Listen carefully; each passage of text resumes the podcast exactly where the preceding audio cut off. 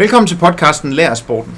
Podcasten, hvor jeg interviewer profiler fra sportens verden, for at finde ud af, hvad vi andre kan lære, og måske ikke lære, af de bedste udøvere, trænere, ledere og andre fra sportens verden. I dag går vi dybt i en sportsgren, der på det øverste niveau balancerer mellem vanvid og sport.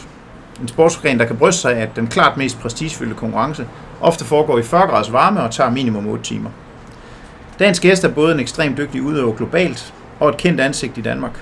Da hun i 2013 kom alvorligt til skade under træning, lå i koma, og året efter vandt VM i langdistancetriathlon og blev kåret til årets sportsøver i Danmark. Det er selvfølgelig triatleten Camilla Pedersen, der er gæst i dag. Velkommen Camilla. Tak. Fortæl os først, hvor er vi, og hvorfor er vi her? Jamen altså, lige nu der sidder vi faktisk på en altan i, øh, på Gran Canaria. Og øh, vi er jo her, jeg er jo nede på træningslejr, og jeg, det er du jo også. Så det var jo en win-win situation. Vi kan sidde her i solen faktisk, og øh, nyde varme, mens øh, vi kan se, at det regner og er lidt koldt derhjemme. Ja, regner og eller sner, fordi der er 0 grader derhjemme. Ja, det er sådan lidt ja, balanceret ja. på kanten der. Øh, Hvor stor en del af din tid bruger du sådan øh, set hen over kalender på, på at være på træningslejr? Og jeg bruger faktisk meget tid på det. Øhm, ikke kun på træningslejr, men så er der selvfølgelig også race. Så jamen, jeg tror faktisk i 2017, der, eller 2018 hedder det jo nu, sidste år, øh, tiden går alt for hurtigt, der var jeg nok væk, ja, 5-6 måneder faktisk. Øh, altså lige nu, der har jeg jo været væk i snart 5 uger, og jeg har lige øh, halvanden uge mere, end jeg kommer hjem. Så det er 6 uger i alt, jeg er væk bare her i januar og februar. Så er jeg hjemme i 3 uger, inden jeg tager afsted 3 uger igen. Og så er jeg måske hjemme i hvad, en uge. Og øh, jeg skal lige hjem til et barndåb ved min nevø. Og øh, lige hjem og ordne nogle sponsorting. Og så rejser jeg øh, igen. Og hvor er hjemme nu? Hvor bor du hen? Jamen, jeg bor i Aalborg nu. Øh, jeg vil godt nok sige, at Esbjerg er stadigvæk hjem for mig. Øh, Esbjerg vil altid være hjem. Men, øh, men jeg bor i Aalborg nu. Og er super glad for det. Hvordan er det at være afsted så lang tid? Altså være væk, altså nu, når de længste ture, jeg har haft som træner, men det er jo så som svømmetræner godt nok på træningslejren, det har været tre uger. Og der synes jeg godt nok, at den sidste uge, den begynder at blive, øh, blive lidt tung i det. Hvad, hvordan kan du være væk i seks uger? Hvad, hvad, hvad gør du for ikke at få kulder? Jamen, ja, altså, jeg synes jo stadigvæk, det er fedt at rejse. Selvfølgelig var jeg sådan lidt skeptisk, da jeg sagde fire uger på La Santa. Det, det er lang, lang tid. Øh, men se, hvordan det går. Men ja, La Santa er bare sindssygt dejligt. Altså, der er jo alt det, man skal bruge til træning der. Øhm, og det gode ved La Santa er, at der kommer nye gæster hver uge. Så, så man ved, der er altid nogen, man kender. Der er altid nogen, man kan træne med. Øhm, så jeg havde jo øh, Patrick Lange, verdensmesteren der fra Kona, øh, jeg kunne træne med i de første to uger, og Andreas Dreitz, som også er en sim- virkelig behagelig fyr, Michelle, den gravide kvinde, var jo også dernede i, i tre uger, så vi også kunne kombinere lidt træning og hygge sammen, og se en, hun ville rigtig gerne se X-Factor, så det måtte jeg gå på kompromis med at se. Øhm, så øh, jo, så, så det var sindssygt fedt og hyggeligt. At, øh, og så svømmerne fra Esbjerg, de kom ned den sidste uge, jeg var der. Så havde jeg lige lidt dem, dem og tonslet med. Øh, så jo, så der sker noget hele tiden, og så går tiden også bare hurtigt. Og så for dem, der ikke sådan kan regne ud, hvorfor man tager væk. Altså det kan simpelthen lade sig gøre at træne mere jo, kan man sige, når man er hernede. Kan du, kan du forklare lidt om det i forhold til at være hjemme i Danmark i februar og januar måned? Ja, altså det er jo for det meste koldt hjemme i Danmark, øh, januar, februar, og på, på Lanzarote vi havde vi mellem 15 og 20 grader. Det er jo ikke fordi det er varmt, men det er jo perfekt for træning. Øhm, plus det gode ved Lanzarote, La Santa, det er, at du har en pool, du bare lige skal gå ud af dit værelse og gå to minutter, så er du ved poolen. Øh, så er der en, øh, en track, altså en, en løbebane, ikke? Stadion, du kan bruge, hvis du skal løbe nogle intervaller. Er det rigtig dårligt vejr, så kan du tage fitness og løbe på løbebånd, hvis det endelig er det. Der er også spinningcykler, hvis vejret er rigtig, rigtig dårligt. Øh, der er home trainer. Jeg har nogle stationer, jeg skal køre på en home trainer på cyklen. Dem er der også dernede. Så alt er der. Øh, det er ikke alt muligt, du skulle stille op eller køre rundt til. Og det gode for mig er også, at jeg kan bare have fokus på træning, og så kan jeg slappe af imellem os. Øhm, på La Santa sover man tidligt, og man, man står ikke tidligt op. Øh, jo, jeg tror jo, den står tidligst op klokken 7 for at starte min svømning i morgenmad, men, øh, men ellers så, så er det meget roligt, og det gør også mere, giver mere ro for mig. Altså, jeg ved, når jeg er hjemme, så har jeg tusind ting, jeg skal gøre. Øh, og jeg kan ikke optimere og klare og holde til så meget, som jeg kunne før. Øh, så bliver jeg hurtigt træt. Så, så det mest optimale for mig er faktisk at være væk hjemmefra. Jeg snakkede med, med Michael Rasmussen, øh, tidligere cykelrytter, og han sagde, at for ham handlede det også om, at sådan nogle lange cykelture, han kunne simpelthen ikke holde varmen i Danmark. Altså han kunne ikke holde, altså han, han blev syg, hvis det var, han skulle cykle 4-5 timer øh, en januardag, hvor der var to grader varmt. Spiller det også ind for dig? Ja, øh, det, det er jo koldt. Du kan ikke holde til så mange timer hjemme i Danmark. Jo, hvis vi har en okay dag, hvor det ikke blæser, øh, og vinden ikke er hundekold, men, men ellers så er det svært. Men jeg har så også haft det, når jeg har været hjemme, så har det været måske, jeg må cykle to timer udenfor, og så direkte ind på home trainer og cykle videre resten af turen. Øh, så det er stadigvæk en lang cykelpas, men man skal heller ikke køre og fryse og, og blive syg og alle de her ting udenfor. Så det er den kombination, vi har lavet. Så er det lidt sjovere at være hernede, kan man sige. Sådan. Det er lidt sjovere at være hernede, og det er også sjovere end at sidde på home traineren hver dag og cykle, øh, som min træner vil have at gøre, hvis jeg er hjemme. Så vil jeg 10 gange hellere være hernede. Jeg har også lejet en cykel hernede og cykler mellem vores træningspas i, øh, i Helsingør Svømmeklub. Og jeg er jo mega dårlig til at cykle i forhold til dig, og jeg synes, det er en kæmpe fest. Så det må, være, det må være en, virkelig være en fornøjelse, når man er god til at cykle og tonse rundt i de her bjerge hernede.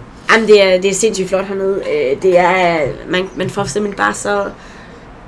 Det er bare så unikt. Altså, vi er jo ikke vant til at se bjerge i Danmark. Øh, og der, der er så mange bjerge her, og valleys, og, og det er virkelig, virkelig bare flot. flot øh, meget naturligt. Øh, Det er sådan noget, jeg elsker. Det er en meget, meget smuk ø. Og jeg har faktisk jeg har kun været en gang før på en træningslejr, der var jeg slet ikke, nærmest ikke uden for hotellet. Så, så jeg er virkelig blevet overrasket over sådan, også hvor grønt der er i virkeligheden. Jeg var også overrasket. Jeg var hernede første gang sidste år. Øhm, det var også første gang på Gran Canaria at træne.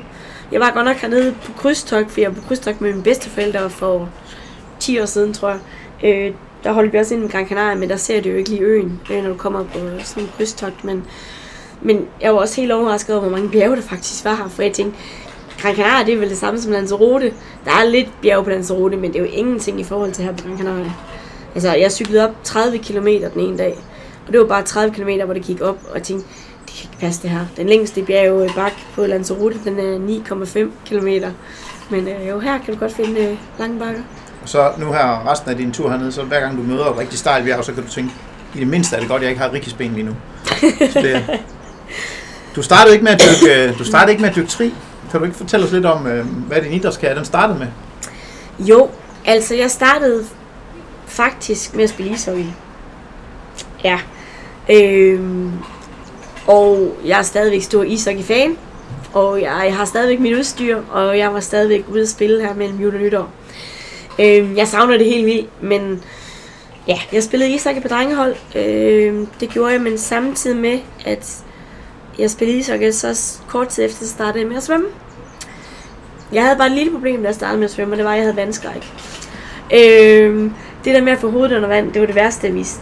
Øh, men jeg har jo sådan, jeg har en storebror, og han skulle spille ishockey, så skulle jeg også spille ishockey. Han skulle starte med at svømme, fordi at han syntes, han var så tyndarmet. Og han så, at alle svømmerne havde sådan en pæn overkroppe. Så øh, han skulle, det ville han også have. Så han skulle starte med at svømme, og så tænkte så skal jeg jo også. Men jeg havde bare problemet det der ah, med at få hovedet under vand. Øh, men det var så bare lige det udfordring, den blev jeg bare nødt til at takle. Øh, fordi at, at jeg fulgte ham i hovedet røv, mere eller mindre. Så, så jeg startede med at svømme, og øh, det fandt jeg ud af, at det gik åbenbart også meget godt. Og så øh, bliver jeg jo nødt til at spørge, når du så har haft ubehag ved at have hovedet under vand. For jeg synes jo, det der med at svømme i et bassin, det er fint nok. Men at svømme i åben vand, det bryder mig virkelig ikke om. Altså, det er ubehageligt, og det er mørkt, og det er trist, og man kan ikke se, at så er der en fisk en gang imellem og sådan noget. Har det spillet ind i forhold til at skulle svømme i åben vand og træne i åben vand, det her med den gamle vandskræk? Nej, faktisk slet ikke. Øh, jeg har det rigtig, rigtig fint med at svømme åben vand, og jeg har 7. i 13 aldrig rigtig haft problemer med det. Jeg var sådan meget første gang, jeg skulle til at, åh, hvordan bliver det med altså, koordineringen, ikke? og hvordan er jeg god til at, sådan, at finde vej, fordi at, øh, med bøjer og alt sådan nogle ting, du skal ikke svømme ret meget skævt, før du svømmer en stor omvej, når man, man svømmer ræs. Øh, men der har jeg været sindssygt dygtig til at faktisk finde ud af, øh, hvordan jeg håndterer det her med at, at, at svømme i åben vand. Og jeg behøver ikke kigge på bøjen hele tiden. Jeg er god til at svømme lige ud. Jeg er ikke, jeg er ikke bange for det. Jeg vil sige, jeg var lidt bange. Jeg var i San Diego på et tidspunkt ude at svømme. Øh, og, øh, og så lå jeg og svømmede, og så lige pludselig så kunne jeg bare mærke, at der var noget ved mit ben. Så tænkte jeg, fuck, hvad er det?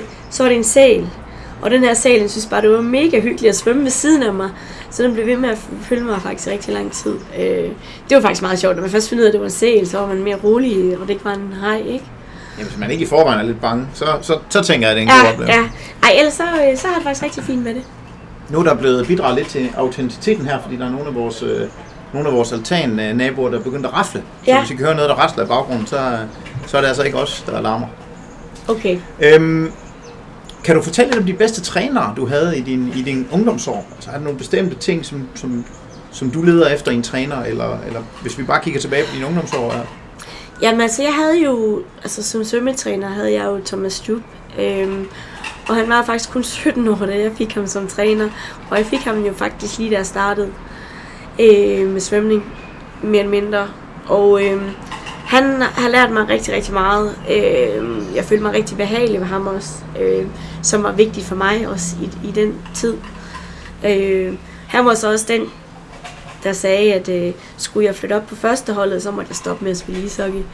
Øh, fordi jeg blev nødt til at have mere fokus på svømning. Og på det tidspunkt var det egentlig, jo selvfølgelig var det hårdt for mig at stoppe ishockey, men jeg var også 15, øh, og du må ikke spille med drenge mere, når du er 15 i ishockey. Så alligevel, øh, så var det, så var det ikke helt så svært faktisk. Øh, men ham havde jeg som træner, og han var jeg rigtig, rigtig glad for at have. Øh, med svømning. Og så triathlon, der fik jeg jo, havde vores landstræner mere eller mindre til at starte med, øh, Michael Kryer. Og ham har jeg haft, i, havde jeg i de første syv år indtil sidste år. Og øh, ja, jeg var faktisk den eneste sådan pige, han havde. Øh, han havde flest drenge, og han er også sådan lidt, øh, heller ikke en, der roser folk hele tiden. Og det synes jeg faktisk er rigtig dejligt. Øh, jeg har ikke brug for anerkendelse hele tiden med min træning. Øh, nogle gange, når jeg kørte race eller gjorde et eller andet, så kunne han godt skrive godt eller ok. Og så de få gange i hele min karriere, jeg har haft ham, han har skrevet super, så ved jeg, at det har været rigtig, rigtig godt. Øh, men det har bare motiveret mig til at sige, okay, hvis han kun skriver ok eller godt, så er det ikke godt nok. Så kan jeg gøre det endnu bedre. Øh, og det, det, har, det har givet mig rigtig meget faktisk. Øh, men der er andre, der har brug for en anerkendelse hele tiden, og det er derfor, man, man er så forskellig, hvad man har brug for hos en træner. Så man skal finde en træner, der, der passer en. og hvem har du så nu som træner? Jamen, øh, Michael Kryer, han bad jo faktisk mig om at skifte træner for over to år siden. Fordi han sagde, at øh, han, han var tabt for idéer, hvad han kunne gøre mig mere. Jeg var heller ikke altid den nemmeste at have, øh, vil jeg sige. Så, øh, Er du stedig? Ja, men jeg, jeg, jeg er meget stedig. Øh, kan selv, vil selv. Øh, nej, jeg, jeg er meget stedig. Og, men det er jo selvfølgelig også plus, men nogle gange er det også minus. Og han bad mig så for to år siden, han synes, jeg skulle finde en anden træner, fordi at, eller stop. Øh, og øh, skulle jeg have en ny træner, så sagde han, at øh, Brett Sutton, han øh, ville passe rigtig godt til mig, med den person, jeg var. Og øh, der var jeg jo lidt Brett Sutton, altså. Han var jeg ikke særlig vild med, øh, efter de ting, man sådan har hørt øh, ude i byen, ikke? Øh, fordi enten det var de piger, han havde, det var nogle, nogle store, muskuløse piger, der lignede halve drenge. Øh, og enten så blev man god, når man havde ham, eller så knækkede man, når man havde ham. Det var sådan igen det, man hørte. Men øh, så var jeg sådan lidt, jeg har jo ikke rigtig noget at tabe lige nu. Øh, så hvis han siger, det er det, jeg skal, så må jeg prøve. Så jeg prøvede at kontakte Brad Sutton øh, i 2017, slutningen af 2017, og havde en snak med ham. Og øh, han sagde så, at vi kunne prøve at give det en måneds tid, se om det fungerede, fordi at der skulle også være god kommunikation, før man kunne have et samarbejde. Så vi prøvede det, og jeg var faktisk her på Gran Canaria og mødtes med ham i november 2017 og trænede med ham. Og efter det, så sagde han så ja. Øh, vi kunne godt give det en chance, og så, så har, har jeg ham stadigvæk, og det er også derfor, jeg er her nu.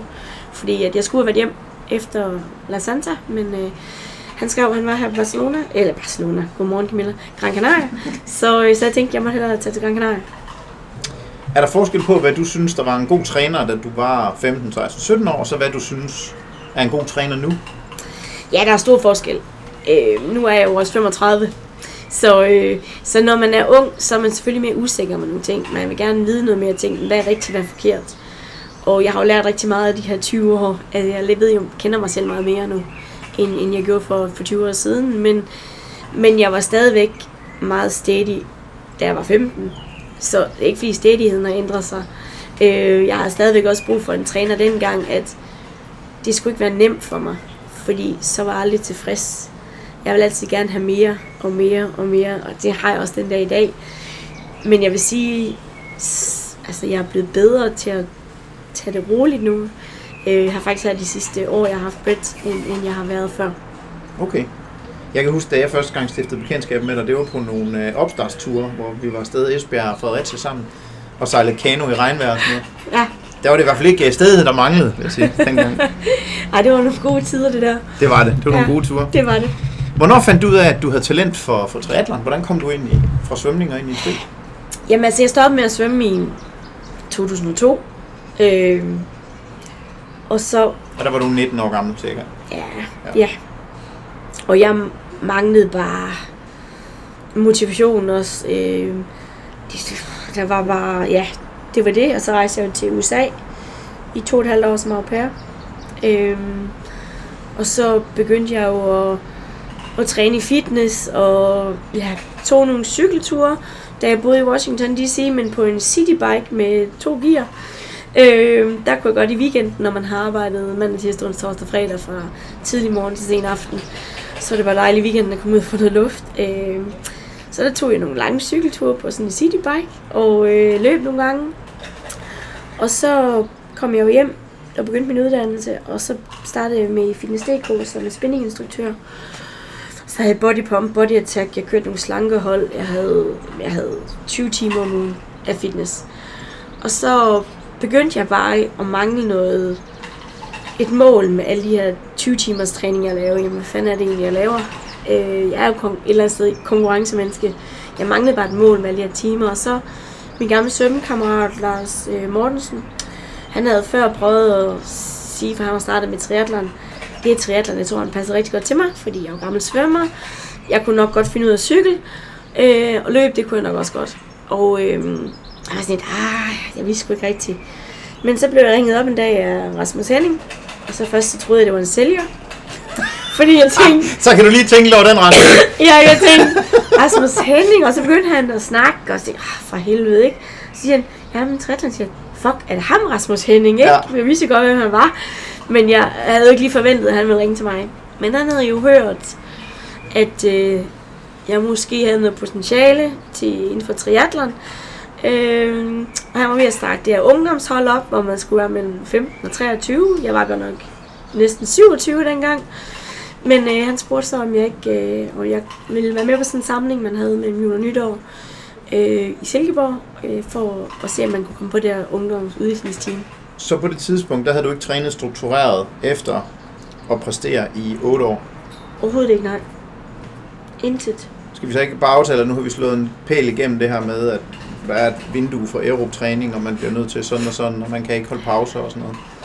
Spændende. Ja. Nå, jeg vidste faktisk ikke, at det, jeg vidste godt, der var gået nogle år, men jeg vidste faktisk ikke, at det var så lang tid. Jo, det er jo var, og jeg var... det er uhørt, kan man sige. Ja, Altså, uhørt lang tid, ikke? det er lang tid, men, men det var ikke, fordi jeg ikke lavede noget jo. Altså, jeg trænede jo stadigvæk rigtig mange timer. Øh, især da, da jeg kom til fitness, ikke, der havde jeg mellem ja, minimum 5 og så op til 15 spændingstimer om ugen. Øh, plus jeg havde de her bodypump og body attack, og jeg, samtidig med det, der havde jeg også lige mit studie, jeg var i gang med. Øh, ja, og så har jeg jo bare, jeg tror bare, jeg har dannet en enorm stor base, fra jeg var helt lille. Øh, altså fra jeg første gang kunne gå, ikke? Altså det, første, det jeg lavede i skolen, det var jo at spille fodbold med drengene i frikvartererne. Ikke? Og når jeg fik fri fra skole af, så var det hjem og enten stå på rulleskøjt eller spille ishockey ude i haven. Plus jeg lige havde svømning og ishockey. Ja. Samtidig ikke jeg svømmede fire gange om ugen, spille ishockey på tre forskellige hold. Fordi jeg ville vise, at jeg var god nok pige til at spille på drengehold. Så jeg trænede forskellige, forskellige hold, plus jeg spillede ishockey ude i haven. Altså jeg var ikke mere end 8 år dengang, 9 år. Så det var sindssygt mange timer, ikke? Øh, fra jeg var helt lille, så, så hvis man har gjort det i mange år, så kan du også danne en god base.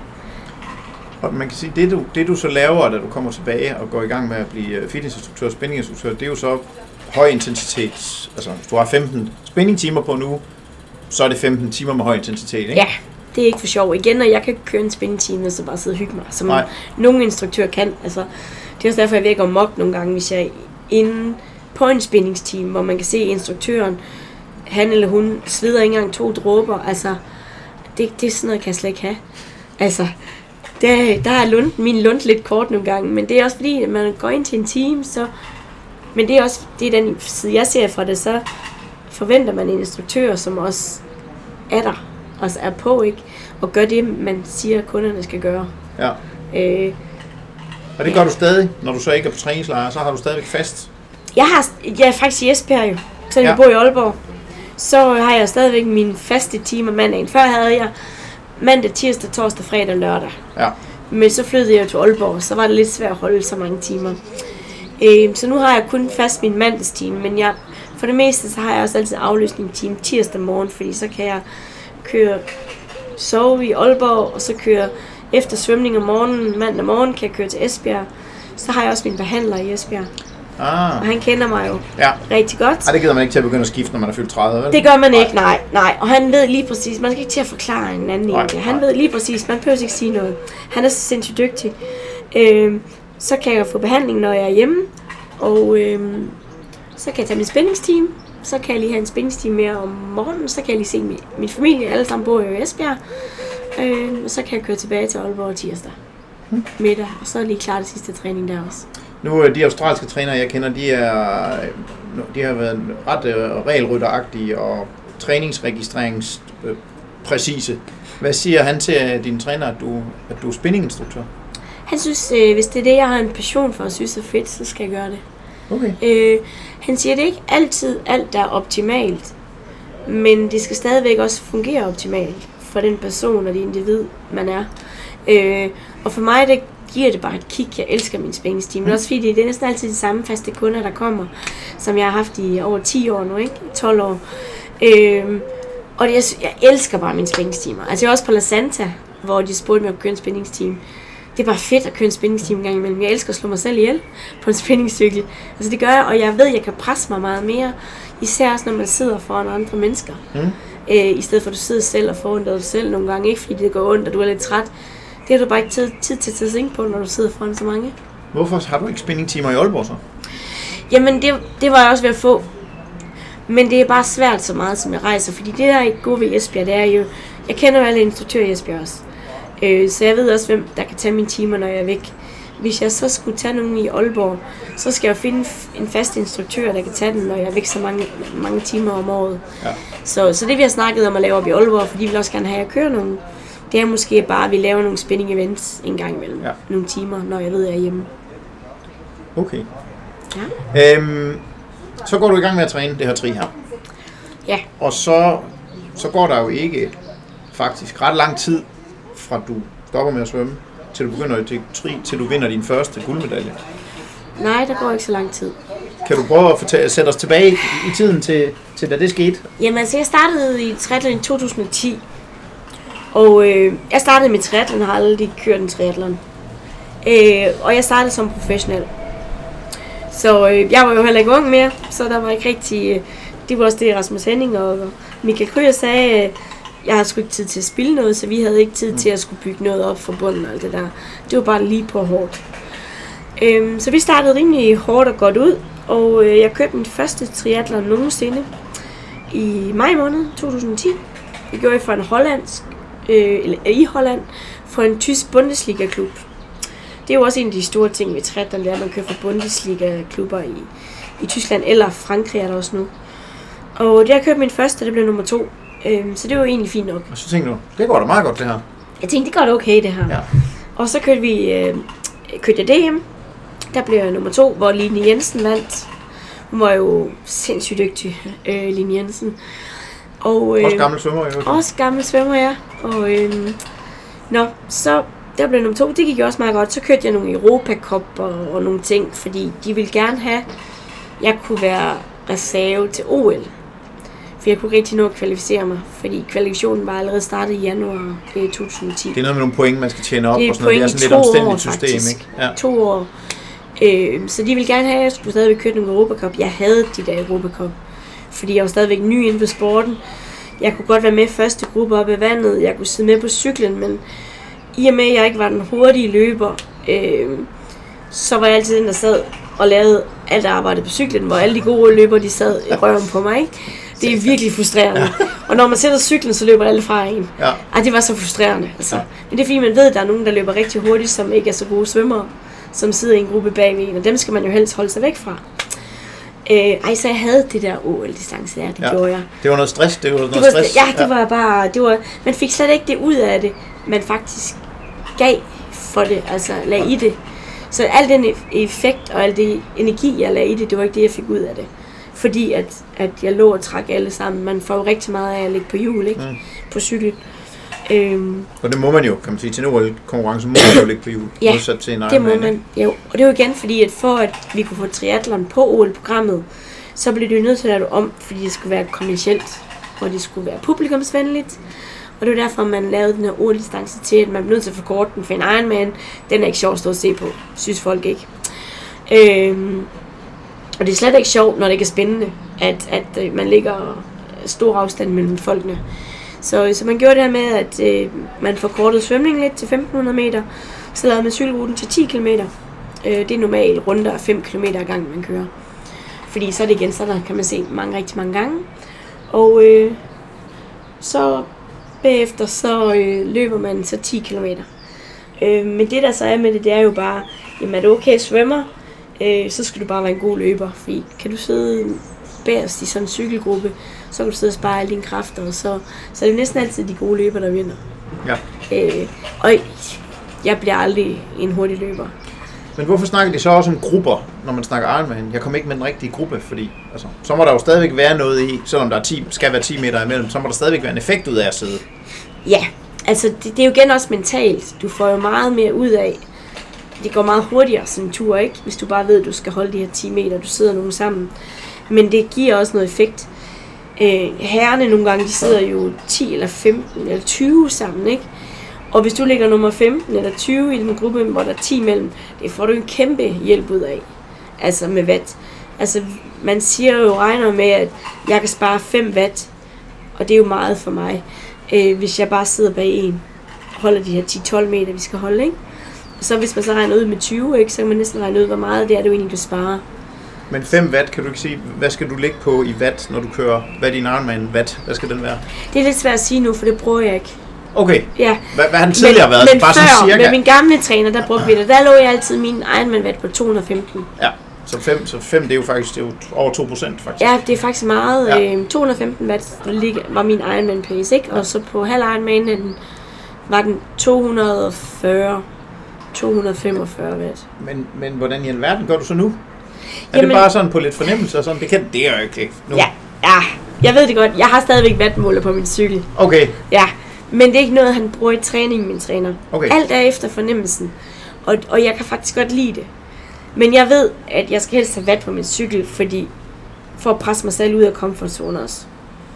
Det, det er meget bedre for mig, når jeg ved, at jeg skal køre noget hårdt. Og sådan kan jeg sætte mig et mål. Det er det der er målet. Og så kan det godt være, at nogle gange, jeg er ved at slå mig selv ihjel. Øh, men, men det har det bare bedst med. Men, men generelt også nogle gange, så slår den helt fra. Mm. Fordi hvis jeg kan mærke, at jeg er bare træt, så kan jeg gå mok over og sidde og kigge på de der watt, ikke? Men det igen, kom an på, hvad har din træning, hvordan har din træning været i dagen op til? Og sådan nogle ting, så du kan jo ikke være super frisk, hver gang du skal ud og cykle. Mm. Og det er også derfor, at, at det er faktisk dejligt, at man ikke har nogle tal, jeg skal køre efter, som jeg skulle før. Fordi så nogle gange, når jeg fik en træningsprogram af, af min gamle træner, hvor der stod, at jeg skulle køre øh, 4 gange 20 minutter i 240 watt, ikke? Altså, det tænkte, det kan jeg ikke. Mm. Altså ikke, altså det, ved du allerede aften før. Det eneste du tænker på hele natten, du kan få mareridt over det om natten, fordi hvordan fanden skal jeg kunne holde det her? Altså det, det, det kan jeg bare ikke. Øh, og så om morgenen, øh, du er ude at svømme med 5-6 km, inden du skal ud cykle. Det eneste du ligger og tænker på, det er de her watt, ikke? Ja. Du bruger så meget energi og tid på det, faktisk. Og det er så mentalt hårdt for dig. Øh, hvorimod det andet med min nye træner, kan jeg faktisk rigtig godt lide, fordi at, når ja, men jeg skal ikke bruge de her tal til noget lige nu. Det er ikke nu, jeg kører race. Altså, jeg kan ikke planlægge alt efter, hvordan min træning skal være i dag. Øh, og jeg skal holde 240, eller jeg skal holde 220, for nogle gange er det hårdt for mig at bare holde 1000 watt, eller 210 watt i træning. Altså, der kan være ved at dø, ikke? Men det giver lidt sig selv, hvis man har haft fem hårde dage inden, for eksempel. Eller hvis du er halvsyg, eller øh, der har været et eller andet, øh, du ikke har sovet nok. Der kan være mange ting i spil. Så alt er efter fornemmelse lige nu. Jeg kan godt forestille mig det, også fordi jeg, altså, selv motions, altså som motionist, der kigger man, jeg kigger jo på, hvor hurtigt jeg har kørt i gennemsnit og sådan nogle ting. Ja. De dage, man ikke tager sit ur med ud og cykle, det er det bare en bedre cykeltur. Det er bare dejligt. Og hvis jeg har det sådan, uden at have nogen form for mål, udover at jeg ikke vil helst ikke være alt for tyk, jamen så må det jo fylde sindssygt meget. Ja, det fylder rigtig meget, men det er også, for eksempel nogle dage, altså for eksempel i morgen, så ude at løbe, altså jeg føler, at jeg løber hurtigt, jeg løber øh, bare 54 per kilometer, ikke? det skulle også være let. Men altså, hvor man tænker, der er jo et eller andet i vejen med det her ur, for det kan ikke passe, at jeg løber så langsomt, vel? Altså sådan har man bare nogle dage, men der er også andre dage, hvor du føler, at det er så let, hvor du så løber 24. Tænker, det kan ikke, altså, det, det kan ikke passe, vel? Men du har jo bare gode og dårlige dage. Altså, du er jo ikke super flyvende hver dag. Sådan er det også med svømning, kan jeg huske, ikke? Nogle dage er det pisse nemt at svømme 21, andre dage, der kan være ved at dø, bare ved at svømme 21 på en 100 meter, ikke? Altså, altså hvad fanden er det, der sker? Men hvordan så, fordi jeg, jeg undrer mig over nogle gange, så alle ved jo, hvad de, alle ved jo, hvad de går ind til, kan man sige. På, nu, vi kommer meget mere tilbage til Hawaii og Kona Ironman, men man ved, hvad man går ind til. Det gør man jo også, hvis man skal køre i rute eller på landsrute. Hvordan kan der så være så stor forskel? Når I jo i virkeligheden, altså I monitorerer jo rigtig meget, hvad I laver, og hvor meget I har trænet, og hvordan man topper og sådan nogle ting. Jeg spurgte også øh, Morten Benneko om det, øh, det, DCU's elitechef der. Hvordan kan, man, hvordan kan en cykelrytter sige, at jeg havde bare ikke gode ben i dag? Altså, det, er, det er lidt det samme med jer, synes jeg. Nogle gange, så flyver, er der en trilet, der flyver afsted, og så tænker man, hold da kæft. Og så går der to måneder, og så, hvad fanden skete, hvor blev vedkommende af? Ja, Hvorfor er der så, stor, så stort udsving? Hvad er det, der afgør det? Det er jo lidt, man, man ligger jo tit på grænsen, og man, man, man søger efter grænsen. Hvor er grænsen? Fordi vi træner jo rigtig mange. Jeg kommer lige fra Lanzarote, hvor jeg trænede mellem 33 og 35 timer om ugen, ikke? Altså, og det er jo, det er jo ikke fra, jeg, min tid den tæller jo ikke fra, jeg hopper i vandet, til at hoppe ud af vandet. Sådan tælles det jo ikke. Det er de aktive minutter og sekunder, jeg har bearbejdet, ikke? Så det er jo, så det, ja. Og hvis jeg er ude på en cykeltur, og jeg er væk i syv timer, men jeg faktisk kun været aktiv i seks, altså så er det jo kun seks timer, ikke? Altså, så, så det er jo sindssygt mange timer, du ligger i det. Og, og, og det er også derfor, jamen, hvornår er man i overtræning, og hvor er balancen henne, ikke? Har det været, alle sammen været jævne timer og rolige timer? Har det været meget intensivt? Fordi det er jo meget hårdt, hvis jeg har haft 20 timer intensivt træning på en uge, i forhold til at have 35, hvor det har været let eller roligt eller jævnt. Ikke? Øh, men hvor er grænsen? Så det er lidt det, man selvfølgelig gør. Øh, og det er også derfor, at jamen, virker det her for mig, eller virker det her ikke for mig? Så, så du kan være flyvende nogle perioder, og så kan du virkelig være nede i en kælder andre perioder. Vi kommer tilbage til, vi kommer tilbage til træning. Jeg har også nogle øh, helt specifikke spørgsmål, som jeg har, jeg har spurgt på Facebook om. Der var nogen, der havde nogle, øh, nogle, nogle, nogle ting, de gerne ville vide. Dem, så det kommer vi lidt tilbage til. Ja. Men, men det gik jo så øh, slag i slag. Du, øh, du vinder EM i 2011. Ja. Et år efter du startede med dyktri. Så får du sølv i langdistance triathlon i 12 og 13. og du får EM-guld både på halv og hel Ironman i 2013. Og så den 3. september 2013, så sker der noget, der forandrer alting. Kan du prøve at fortælle, hvad du husker fra den dag? Øhm, jamen, jeg kan huske, jeg kom, var lige kommet fra København, var jeg været over ved Team Danmark faktisk. Øhm, og så kommer jeg lige hjem, og så kan jeg se, at jeg kan lige nå cykeltræning. De kan virkelig godt lide at spille Yatzy derovre, kan Ja, jeg, jeg, tror høre. også, men jeg tror også, der er en af dem, der fører, fordi der, der, er, gang i, øh, der er gang i terningerne. Ja. Nå, jeg øh, går lige tilbage her. Jeg øh, kommer hjem fra København af, og øh, så ved jeg, at der er cykeltræning om tirsdagen med klubben. Og jeg har ikke trænet med klubben i lang tid, fordi jeg har været meget væk, og jeg har kørt rigtig mange race. Tænkte jeg, det kan jeg lige nå, fordi jeg skulle alligevel køre roligt den dag. Så jeg tager ud øh, og cykler med klubben, kan jeg huske, og jeg kan huske, hvor vej vi kører ud, og så kører vi altid intervaller om tirsdagen. Og så tænker jeg, at jeg skal jo ikke køre hårdt, så jeg kan ligge på hjul af ham, der kører hurtigst, fordi han starter sidst. Og øh, så vi sender altid de langsomste afsted først, så vi passer med, at vi kan samle mere eller mindre op, når man er færdig. Så jeg ligger så sammen med ham, og så ligger jeg bare på hjul af ham. Og øh, så kan jeg huske det første stykke, vi cykler, så kan jeg ikke huske mere. Så kan jeg huske, at øh, jeg vågner op i en ambulance. Øh, men det er så over tre uger senere. Okay, så det var ikke ambulancen på første gang på vej til... Nej, den kan jeg ikke huske. Jeg kan ikke huske ambulancen på vejen til sygehuset efter ulykken. Jeg kan heller ikke huske ambulancen fra, fra Esbjerg sygehus til Odense Universitetshospital. Jeg kan huske ambulancen øh, fra Odense Universitetshospital på vej til Hammel. Okay. Neocenter. Så du er væk i tre uger. Helt væk i tre uger, ja. Hvad har, hvad har dine øh, holdkammerater fortalt om, om ulykken? Jamen det der skete, det var, at vi kom kørende uden for en lille by uden for Esbjerg. Og øh, inde på højre siden af vejen, der ligger byen. Og over på venstre side ligger fodboldbaner. Og øh, så er der et fodgængeroverfelt faktisk, for der er sådan en cykelsti faktisk inden for byen af, der går igennem sådan lidt skovagtigt. Og øh, så er der et fodgængerfelt for at komme over til fodboldbanerne. Og øh, nogle gange så er kommunen ude og rydde sådan noget skov og sådan nogle ting. Og de havde været ude den dag, så de her bomme, der normalt står lukket fra cykelstien, inden man skal over fodgængerfeltet, de var åbne den dag. Og øh, så kommer der syv drenge i alderen 10 år cykle inden for byen af, for de skal til fodboldtræning. Og de kan ikke køre nogle biler, så de kører bare over vejen på fodgængerfeltet, hvor man skal gå og lige stoppe og kigge. Øh, men de cyklede over, og øh, vi kommer kørende lidt ned ad en bakke, så vi kommer med over 40 km i timen. Og øh, han, der ligger foran mig, prøver selvfølgelig at undgå at ramme ind i de her drenge, så han bremser op og trækker til venstre, og jeg rammer så hans baghjul. Jeg når ikke at gøre noget. Øh, og så flyver jeg så af cyklen. Og øh, ja, slår vist hovedet, og ja, lidt af hvad. Man har, men har jo hjelm på også, Jeg havde hjelm på. så du har jo været ekstremt uheldig også. Ja, uheldig, men også heldig, at jeg havde hjelm på. Altså, Jo, jo, jo, altså det, Ja, det er jo ja. hævet over enhver diskussion, Ja. det skal man huske. Ja, øh, men altså, jeg var også heldig, at jeg havde en, en god hjelm på, og ikke en eller anden billig hjelm. Øh, Ja. Jeg havde en rigtig god hjelm på, fordi jeg havde brudet sat 2 mm længere nede, så jeg død på stedet. Øh, så slemt var det. Og, øh, Jesus. ja, så jeg fik kraniebrud, og jeg brækkede dribben, og øh, hofter, og lidt ribben. Og så vågner du i ambulancen på vej til Hammel Neurocenter. Der kan jeg huske, at jeg vågner, øh, og jeg kan se nogle træer og noget, og så vågner jeg, jeg kan ikke forstå, hvorfor min mor hun er der, øh, og, så, og hvorfor jeg var spændt fast.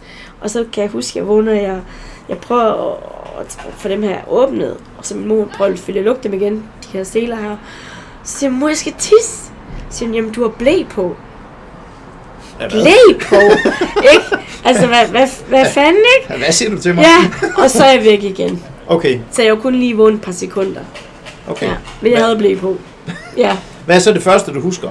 Sådan, Jamen så, øh, så kan jeg huske, at jeg, jeg vågnede op øh, inde på en stue, og så jeg var meget omtoget og forvirret. Og så kan jeg huske, at der står, der var en kalender inde ved mig, hvor der stod den 29. september. Og så siger jeg så øh, til en sygeplejerske, man siger, hvorfor står der 29. september? Vi er kun i august. Så siger hun, nej, vi er i september. Jeg skal være på Hawaii nu. det var sådan det første, største, og det var virkelig krise for mig. Hvad fanden, jeg troede, jeg var inde og få taget blodprøver eller andet, fordi hvorfor skulle jeg ellers være sådan et sted, jeg havde alle mulige ledninger i mig. Øh, så det var i virkeligheden ligesom en af de der drømme, vi alle sammen har haft, hvor vi løber og løber og ikke kommer nogen vegne, eller sådan, altså man aner ikke, man aner, hvad ja, der, er, der foregår. Ja, og jeg, jeg troede jo, det var en drøm, fordi hvad fanden lavede jeg med i ledning over det hele, og hvor var jeg egentlig henne, og hvorfor så jeg sådan ud, som jeg gjorde. Øh, det var det første, jeg husker, det var den 29. september. Og så, og så siger de til dig, at du nok ikke vil komme til at gå igen. Ja. Øh, de sætter mig i en kørestol. Øh, så kom stenigheden frem igen. Så jeg skal satme ikke sidde i en kørestol. Jamen det kunne jeg godt begynde at, at forvente, at jeg skulle blive siddende i resten af mit liv, fordi jeg havde de her skader, jeg havde. Og det var sådan et, det skal jeg bare ikke. Altså, så jeg bad dem om at tage mig ud af den her, og så måtte jeg bare blive liggende i min seng, eller jeg måtte kravle, eller jeg, måtte, jeg skulle bare ikke sidde i sådan en. Øh, det, det kunne jeg slet ikke acceptere. Så, så det var, altså, et er jo at beslutte sig for det. Men noget andet er jo så at finde ud af, at lægerne de har taget fejl. Var, var du bare besluttet på, at det, det skulle du nok modbevise? Eller tænkte du, så må jeg kravle i stedet for at sidde i en rullestol? Altså, jeg havde allerede der, jeg sagde, om jeg så skal bruge to år for at lære at stå på mine ben igen, så må være det, så er det det, jeg gør. Altså, jeg var bare ikke, jeg skulle bare ikke sidde i en kørestol. Øh, og igen, jeg tror igen, det er stedigheden, for jeg var helt lille, altså. Det var det samme, nogen har godt nok hørt det, men det var det samme, da jeg var lille. Jeg kunne ikke forstå, at jeg ikke var en dreng. Altså, jeg var virkelig træt af, at jeg ikke var en dreng. Fordi drenge, de var bare meget sjovere end pigerne, synes jeg. Jeg var tre år, ikke? Og jeg kunne ikke forstå, hvorfor jeg ikke... Så jeg spurgte en dag min far, hvornår jeg fik en tissemand. øhm, og så siger han, ah, det gjorde jeg nok ikke. Jeg var ligesom mor. Ah, altså, det synes jeg jo ikke var fedt, vel? Fordi jeg vil gerne være ligesom min storebror. Øhm, så jeg tænkte, hvis jeg nu står op og tisser, ikke? Så må Ja. jeg få en tissemand, fordi det gør min far, og det gør min storebror. Så hvis jeg nu gør det, så må jeg få en tissemand. Så jeg brugte fem måneder på at stå på tis. Der kom bare lige en tissemand. Øh, så må jeg ligesom acceptere, at jeg var en pige, ikke? Øh, så jeg har altid haft den der stedighed med, jeg skal sgu nok se, om jeg kan, ikke? Før jeg finder ud af, at det kan bare ikke lade sig gøre.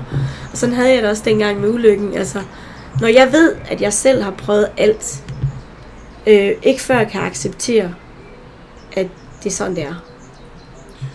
Men din genoptræning sætter jo også nye standarder for, hvor hurtigt man kan komme sig efter, efter så alvorlig en ulykke der. Hvad, hvad, altså, prøv, kan du ikke fortælle lidt om processen? Altså, hvad, hvad, bliver der, hvad bliver der sat i gang? Det er jo, ikke- altså, de, er jo, de er jo dygtige på Hammeløv Center. Det er, Ja. måske, altså, det er jo det bedste sted i landet, ikke? Jo. Så, så hvad, hvad gør de, og hvad gjorde du så, der sprængte rammerne? Jamen altså, det var selvfølgelig også rigtig svært og hårdt for dem, fordi at jeg er jo også træningsfreak, ikke? At jeg vidste så meget om træning og om kroppen. Øhm, så jeg fandt ud af, jeg kom op og stod på mine ben efter en cirka 10 dage igen. Men det var virkelig, virkelig svært for mig at flytte det ene ben foran det andet. Og det var fordi, jeg havde nogle skader også ved nervesystemet. Øh, så jeg skulle lidt lære mine ben at gå igen. Og øh, jeg, jeg gik så op, først op og ned rundt på mit værelse, og så ud og ned ad gangen. Øh, da jeg sådan nogenlunde havde styr på det, så, øh, så jeg fandt jo også, jeg, igen, jeg var ikke nem patient, fordi jeg fandt ud af koden til ham med men jeg kom ud af den afdeling, jeg lå på, for at kunne gå lidt længere. Og det gjorde jeg ved, fordi jeg så sygeplejerskerne. Jeg så, hvad de trykkede ind af koder, ikke? Ja, jeg var, der var en lille rebel, var jeg. Øh, og, og alle de andre, jeg lå på stuen med, de kunne jo ingenting. De lå jo i deres seng hele døgnet. Øh, så de er jo ikke lige vant til patienter, der lige pludselig kunne gå. Der selv stikker af. Ja, men jeg stak ikke så heller ikke af, men, men bare lige for at komme ud og gå en lidt længere tur. Men øh, der er Var det der- med gangstativ, eller hvordan? Ja. det var det i starten, ja. Så du havde ellers- fuld førlighed over armene, eller? Ja, i starten, og så bagefter havde jeg jo mit stativ, for jeg fik stadigvæk drop. Ja. Øh, så gik jeg med det. Og øh, så begyndte jeg at være okay, og så, da jeg nogenlunde styr på det, spurgte jeg, ikke måtte komme ud og gå en tur igen. Og øh, det sagde de så ja til, sammen med en sygeplejerske selvfølgelig. Så jeg skulle have mit Garmin-ur på, for jeg skulle selvfølgelig se, hvor hurtigt jeg gik. Det er klart. Langt Det er gik, altså, naturligvis. Det er meget vigtigt, vigtig detalje. Og øh, jeg gik 1,8 km på en halv time. Øh, så 3,8 km i timen i snit. Virkelig langsomt, ikke? Men det var så hårdt. Jeg havde en gennemsnitspuls på 171. Ja, Så du startede allerede i virkeligheden med at træne igen der, ja, faktisk? ja min træning var startet. øh, men det var virkelig hårdt at gå så langsomt. Men det var igen, min krop skulle jo lære alt igen. Hvad sagde lægerne, da du så gik efter, jeg var oppe og gå efter 10 dage, og kunne begynde at gå selv og sådan noget? Altså, de var jo, de kunne slet ikke følge med på den afdeling, jeg lå på heller ikke. Fordi det gik så hurtigt efter det. De prøvede at give mig nogle udfordringer med, for eksempel lave mad igen, for jeg skulle bruge mit hoved øh, og tænke. Øh, og det kunne jeg også okay godt gøre. Jeg havde bare nogle andre problemer. Og det var for eksempel, at jeg kunne skrive. Øh, jeg kunne sagtens, de sad og fortalte mig en historie. Øh, eller jeg skulle læse en historie, og så skulle jeg fortælle, hvad den handlede om. Det kunne jeg godt. Bagefter så skulle jeg læse en historie, så skulle jeg skrive, hvad den handlede om. Det kunne jeg ikke. Første gang, der sad jeg glod på papir i to timer. Hvordan skriver jeg? Jeg kunne sagtens sige, hvad jeg gerne vil skrive, men jeg anede ikke, hvordan jeg skulle bevæge den her blyant på det her papir. Øhm, det tog mig rigtig lang tid, inden jeg kunne skrive igen. Så jeg måtte lære mig selv at skrive igen. Og det var vildt frustrerende, fordi jeg har kunnet skrive i ja, 30 år. Øh, hvorfor kan jeg lige pludselig ikke skrive? Øh, når jeg ved, hvad det er, jeg gerne vil skrive. Det var ikke, fordi jeg ikke kunne snakke eller tale. Øh, men det lærte jeg så at begynde at skrive igen. Mit problem var så, at når de læste noget op for mig, og så jeg skulle give et referat af det, selvom det kun var fem linjer, jeg tænkte, hvor dumme tror de jeg er. Altså helt ærligt, ikke? Jeg kunne da sagtens høre, hvad det var, de sad og fortalte mig, men da de så var færdige, så var sådan lidt, jeg var helt blank. Det er en eller anden, der hed Arne. Mere kunne jeg ikke huske. Øhm, og det er også en af de problemer, jeg har i dag. Jeg, har, jeg er blevet meget bedre til det nu, men det er også fordi, jeg har nogle skader oppe i hukommelsescenteret i hjernen, og jeg har nogle skader i talecenteret.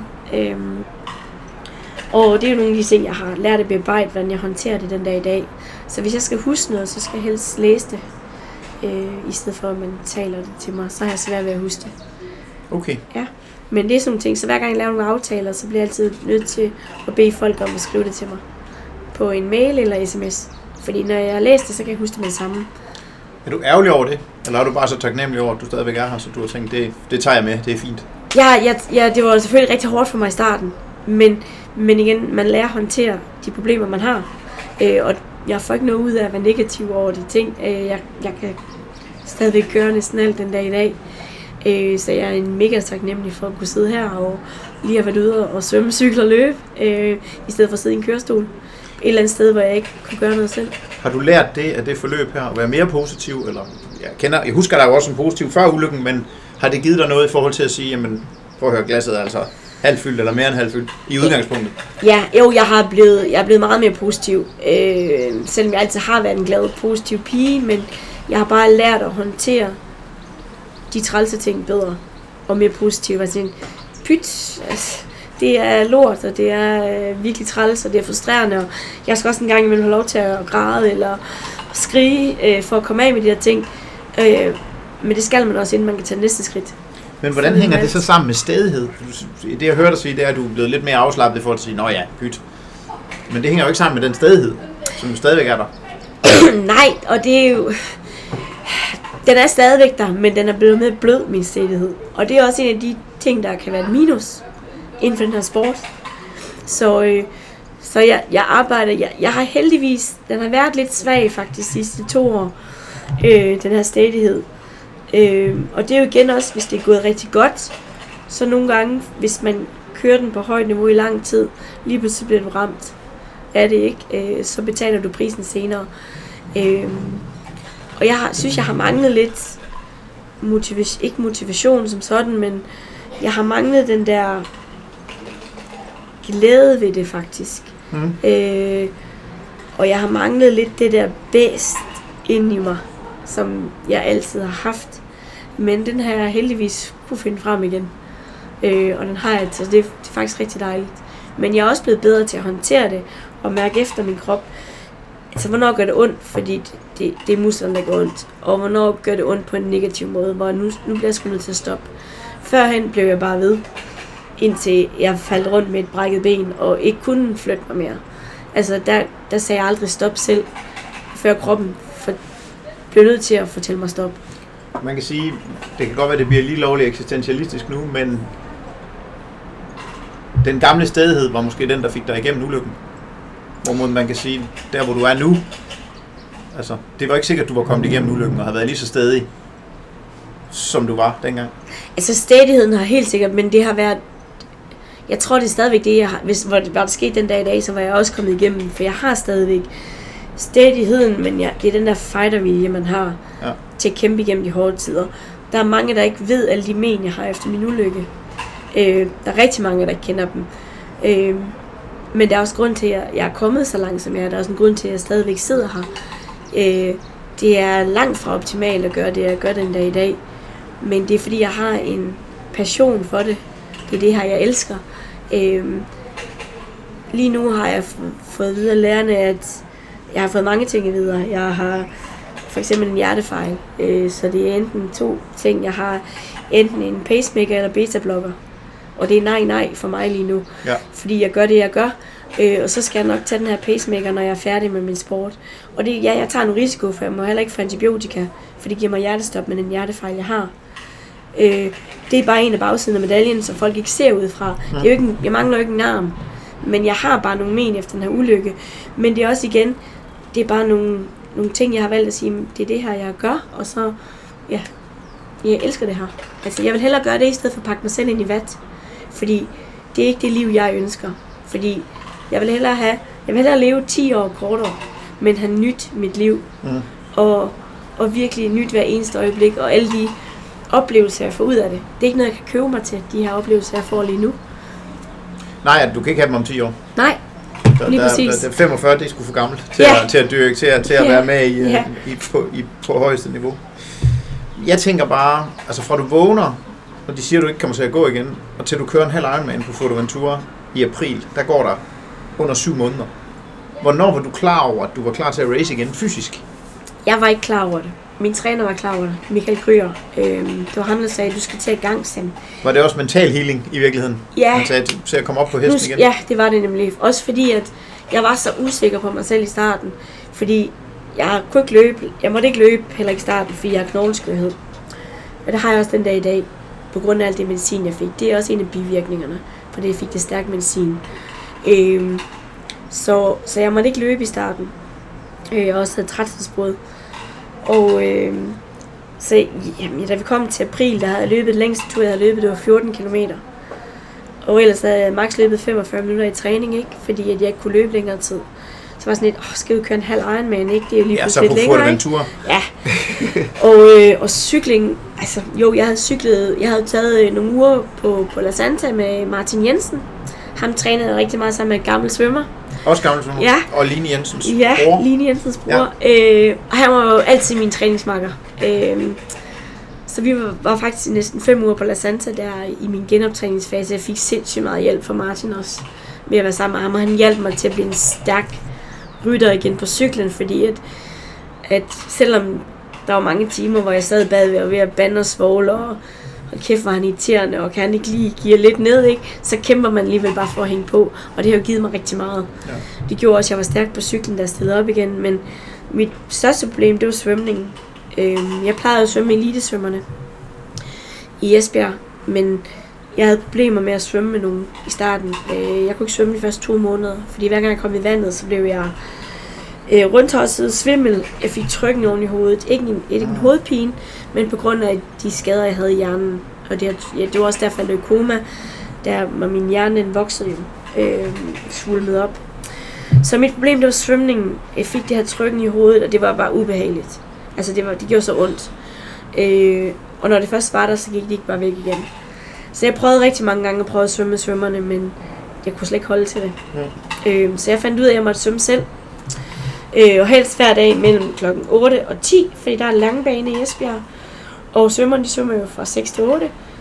Og mellem 8 og 10 er der ikke så mange, jeg skulle helst have min egen bane.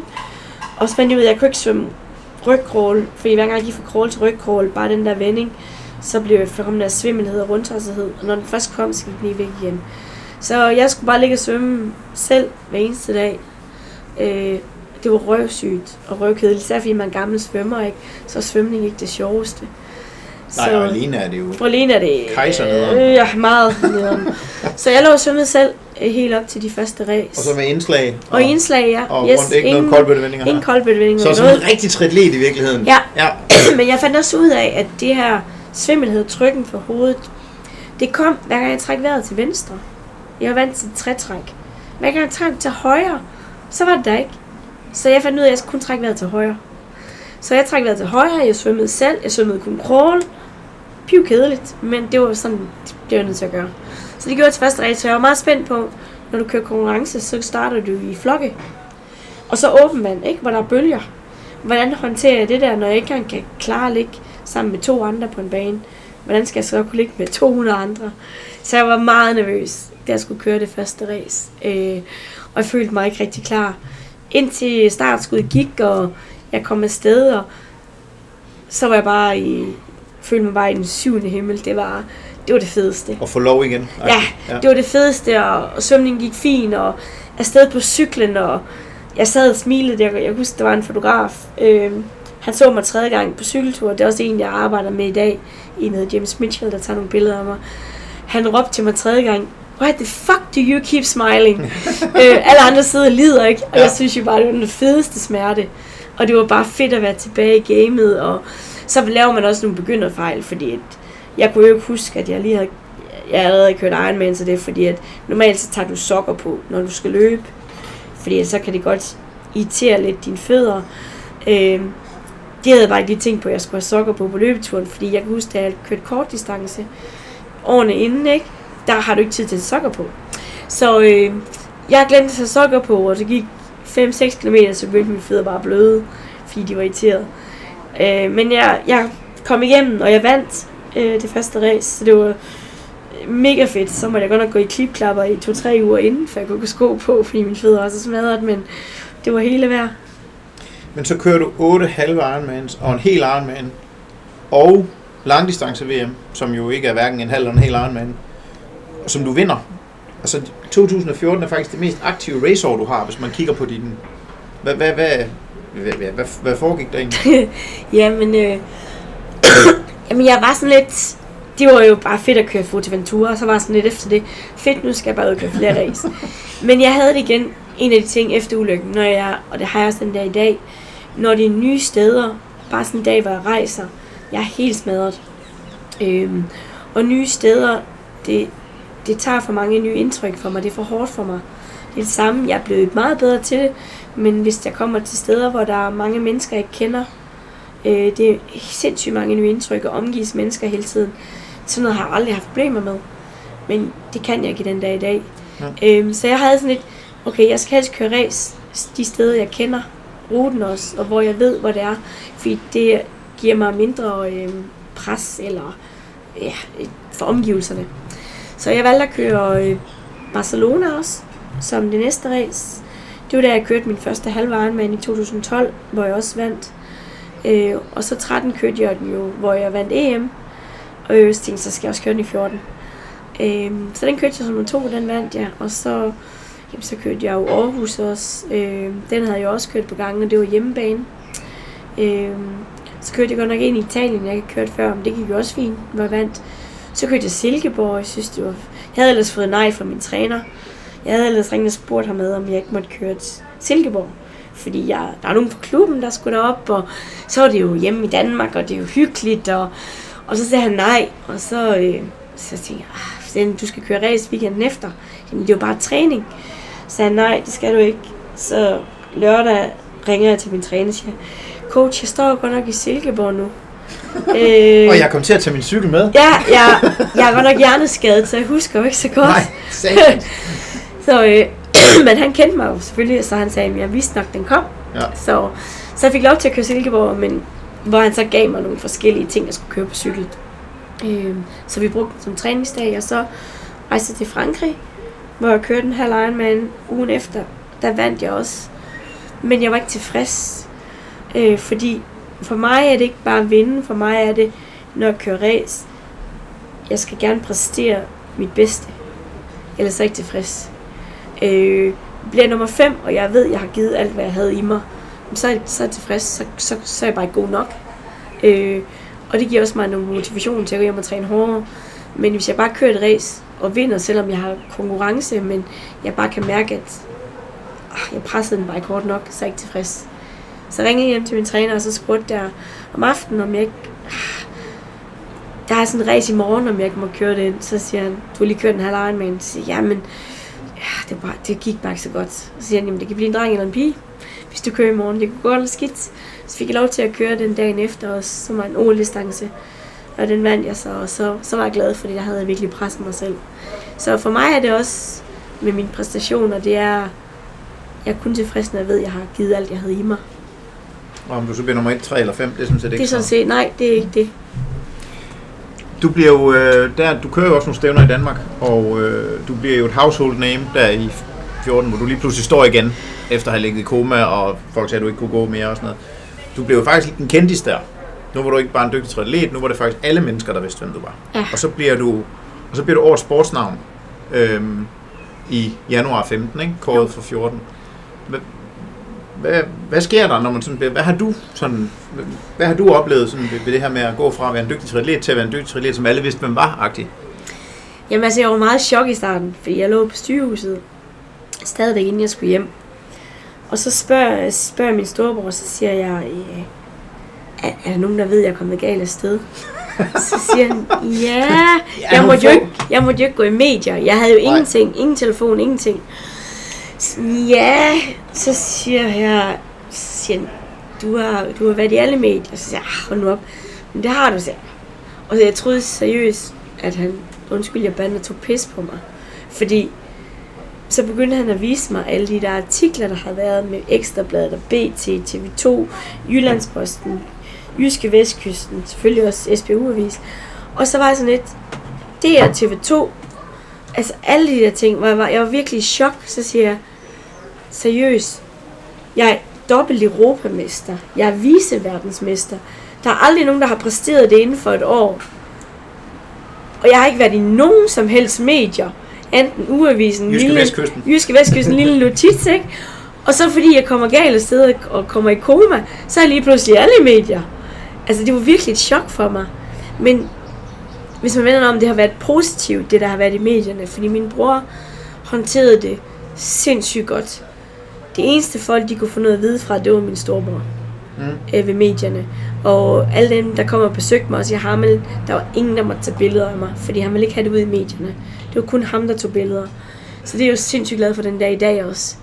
Øh, at man ikke er blevet sådan den øh, medie, ikke? Porno, lyd eller et eller andet halløj. Ja, hvad Men, nu? men det blev du jo, men, men bare Men det på var en god måde, posi- kan ja, sige. Ikke? Jeg var mega positiv, og der var indsamling til mig. Folk løb for mig. Øh, folk øh, kørte ræs for mig. Gjorde ting for mig. Så jeg, jeg, jeg er stadigvæk mega rørt over, og, og beæret over al den støtte, jeg har fået. Og jeg har prøvet at kunne takke folk, for der er jo rigtig mange folk, jeg kender også, som har støttet mig. Øh, og jeg vil aldrig kunne nogensinde kunne, kunne takke for det nok for det. Jeg, jeg er virkelig, virkelig stolt og glad over altså, at al den opbakning, jeg har fået. Og det hjalp mig også, og det var også en af de ting, der gjorde, jeg vil tilbage og vise, at jeg faktisk kan komme tilbage, øh, selvom folk har sagt, det er umuligt, og folk tror, det er umuligt. Det er også en del, eller en måde for mig at takke folk på, for den støtte, de faktisk har givet mig. Mm. Og det var også en af de ting, der faktisk hjalp mig rigtig meget med at komme tilbage. Men det var jo også først der, det eksploderede. Det var da du så kom tilbage og begyndte at vinde igen. Ja. Altså, fordi et var, at du kom til skade, og folk havde sympati for det, og du blev rask igen, og kom til at gå igen, og ja. Men så begynder du at vinde igen. Ja. Så går det jo helt amok, altså. Det gik helt amok, og jeg var mega stolt over, at jeg har vundet den største sportspris, man kan, kan vinde. Ikke? Øh, årets sportsnavn, og samtidig med BT Guld, fordi BT Guld betyder exceptionelt meget for mig, fordi det er kun topatleter, der stemmer på den atlet, de synes har fortjent prisen. Ja. Og det er jo igen super fedt, at det er atleter, man ved, der har givet en den pris. Altså, der var det ikke, fordi der var en masse bedstemøder, du syntes, at det var, at det var synd for dig. Nej, der var lige rent præcis. faktisk- Det var rent faktisk topatleter, ikke? Eliteatleter inden for alle sportsgrene, der havde stemt, at de synes, jeg havde fortjent den. Og, det, jeg, jeg, det er simpelthen det, det, det største, jeg har vundet, kan man sige. Øhm, men ja, det var, det var helt mærkeligt for mig. Lige pludselig, så synes alle, jeg var interessant. Men det igen, det har varmet mig rigtig meget, fordi jeg har også været ude øh, og holdt nogle foredrag for flere, hvor, hvor jeg har bare, jeg har kunnet mærke, at jeg har været en kæmpe inspiration for rigtig mange. Undskyld. jeg har været en kæmpe inspiration for rigtig mange, og det var også, kunne også se ud til nogle ræs, hvor der mange, der kom hen til mig og sagde, at vi har fulgt din historie, vi har set, hvad du har gjort, hvad du har opnået. Og vi tænkte, jamen jeg har også de her ulykker, men det er jo ingenting i forhold til det, du har været udsat for. Og så tænkte jeg, når hun kan, så kan jeg sat mig også. Øhm, så jeg har hjulpet rigtig mange, har jeg set udefra, som faktisk havde givet op, fordi de har været ude, ikke for samme ulykke som jeg, men de har været ude for en ulykke eller noget andet, ikke? Men så fordi de har fulgt mig og set, man kan faktisk godt, hvis man vil det. Og så er der mange, der har rejst sig igen, for, for de før bare havde lagt sig. Tror du, vi alle sammen kan lære noget af det her med at, at, at sætte lidt perspektiv på tingene, når vi synes, at vi har nogle problemer? Det er sindssygt vigtigt, at man faktisk...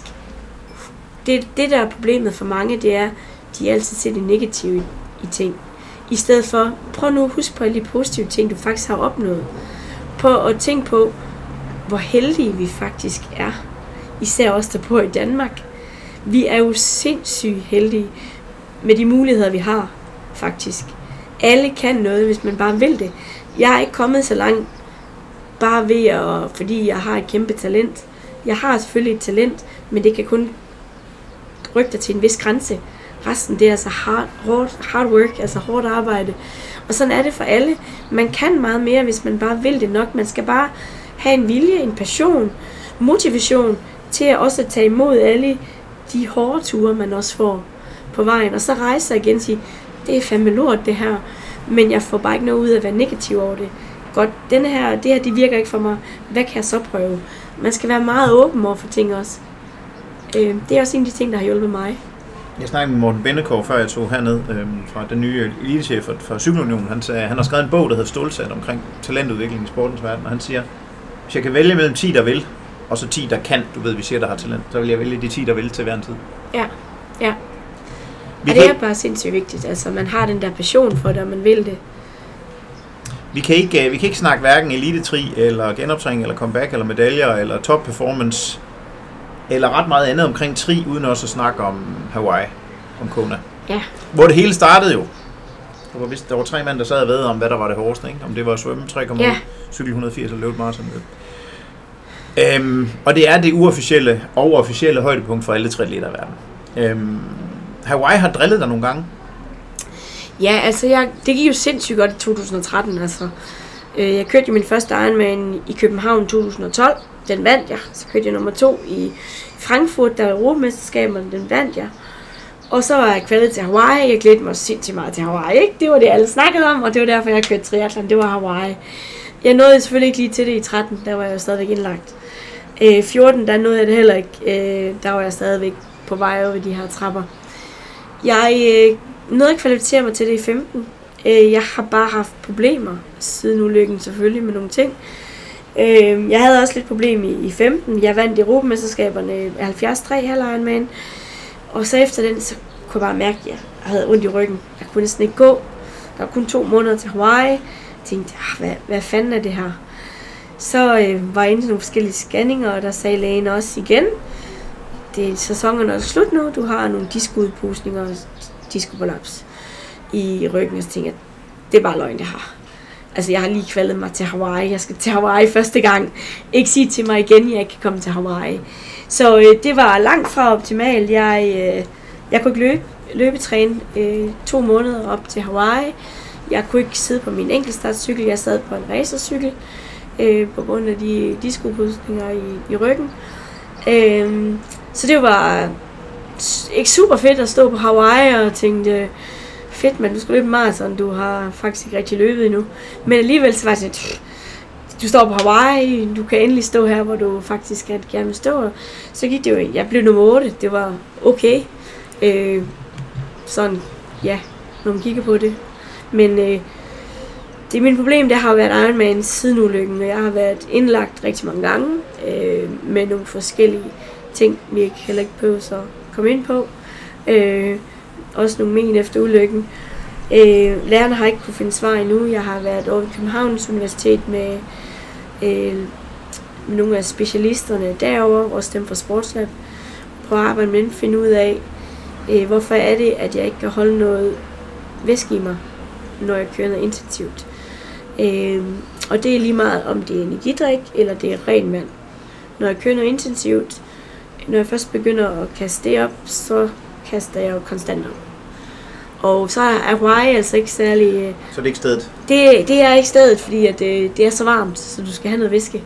Du dehydrerer rimelig hurtigt. Øhm, så, så det har været nogle problemer. Nu har jeg kørt det både i 15 og 16, øh, hvor jeg også kastede hele øh, lortet op. Jeg er stadigvæk blevet nummer 8, nummer 11. Nogle synes, det er flot, men det er bare ikke der, jeg skal ligge. Så jeg er selvfølgelig ikke tilfreds, men jeg er stadigvæk stolt over, at jeg faktisk har gennemført, i stedet for bare at give op og sige, det er, jeg har mødt rigtig mange øh, bump på vejen. Øh, Hawaii har ikke været super fedt for mig, fordi jeg har, det har virkelig været ren overlevelse, bare at komme i mål, når du har de her ting. Men øh, så i 17, der, det var der, jeg snakkede med, med Brett Sutton, min nye træner, hvor han sagde, at øh, du skal ikke køre Hawaii. Øh, kører du Hawaii, så kan du ikke få mig som træner. Det var inden jeg startede med ham. Øh, og der var sådan lidt, jeg har kvalificeret mig, hele min familie har taget ferie, vi har købt lejligheder, alt deroppe, siger han. Han, ja, han sagde, du skal ikke køre, så det er bare svært. Øh, men så blev vi enige om, at jeg kunne prøve at køre. Begyndte jeg at kaste op, så skulle jeg udgå. Og jeg er ikke en, der aldrig, jeg går udgå aldrig. Øh, så det var virkelig, virkelig hårdt for mig. Jeg kastede op efter 40 km på cyklen. Det gik ellers skide godt. Og så var det rigtig svært for mig at trække stikket. For jeg tænkte, "Ah, det kan også nå at vende sig. Mm. Men øh, jeg fortsatte, og jeg skulle virkelig kæmpe en kamp med mig selv om at stoppe. Så efter 100 km, så måtte jeg trække stikket og udgå. Øhm, men, øh, men i forhold til Hawaii, så hiver du, øh, så hiver du stikket ud af 18. Og har så meldt ud nu, at nu er du kvalificeret, og nu kører du i 19. Ja. Så, Jeg- så hvad gør du anderledes i år? Jamen, vi valgte at sige, at øh, sidste år, fordi jeg startede med en ny træner, og han siger, "Eh, det giver ingen mening at komme til Hawaii, hvis man ikke kan køre i top 10 eller top 5. Altså, Ej, hvis man er dig, tænker Ja. jeg, så kan det være lige meget. så er det blive lige nummer 13, meget. Ja, Øh, så siger han, så det giver ingen mening nu, for vi har rigtig mange udfordringer, vi skal, vi skal have løst. Og øh, han kendte mig jo ikke rigtig før ulykken. Enten han sagde til mig, at hver gang han så mig på startlisten før, øh, så ville han helst undgå, at hans atleter skulle køre de race. Øh, fordi jeg var jo en god atlet. Øh, men han havde selvfølgelig også fulgt lidt med på sidelinjen øh, med de problemer, jeg havde, og efter min ulykke og det. Og øh, så sagde han, og det var også derfor, han synes, det var spændende øh, at prøve at arbejde med mig, for han havde nogle idéer til, hvad vi kunne prøve at arbejde med. Og øh, så derfor så valgte vi at sige, at det giver ingen mening at køre Hawaii bare for at køre Hawaii. Altså, det, øh, så vi trak stikket i 18, øh, og så havde vi også planlagt at gå efter kval i 19. Og øh, så jeg kørte det første race, man kunne kvalificere sig i. Øh, og det gik jo godt. Jeg kvalificerede mig til Hawaii. Og det gjorde også, at jeg havde over et år til, øh, det var i september. Så det gjorde, at vi havde et helt år til at arbejde med de her ting. Og, og bygge op frem mod Hawaii. Okay. Så øh, nu er der jo et godt, et, et godt solidt halvt år til nu. Ja. Og hvad har du så planlagt af ting inden da? Jamen, øh, vi har ikke planlagt noget som sådan. Øh, jo, altså jeg snakkede med ham i går faktisk, som øh, jeg, jeg, normalt så kan jeg ikke selv vælge min race, men mere eller mindre kan jeg vælge selv i år. Øh, han synes selvfølgelig, at jeg bare skal køre en eller to Ironmans inden, for at vi skal prøve nogle ting af, inden vi stopper Hawaii. Så skal jeg også prøve nogle, nogle race, hvor det er varmt. Fordi det mit problem er, det er, at når jeg ikke kan optage så meget væske, øh, hvordan håndterer vi så Hawaii? Så jeg skal også gerne ud og køre nogle race, hvor det er rigtig varmt, ligesom Hawaii.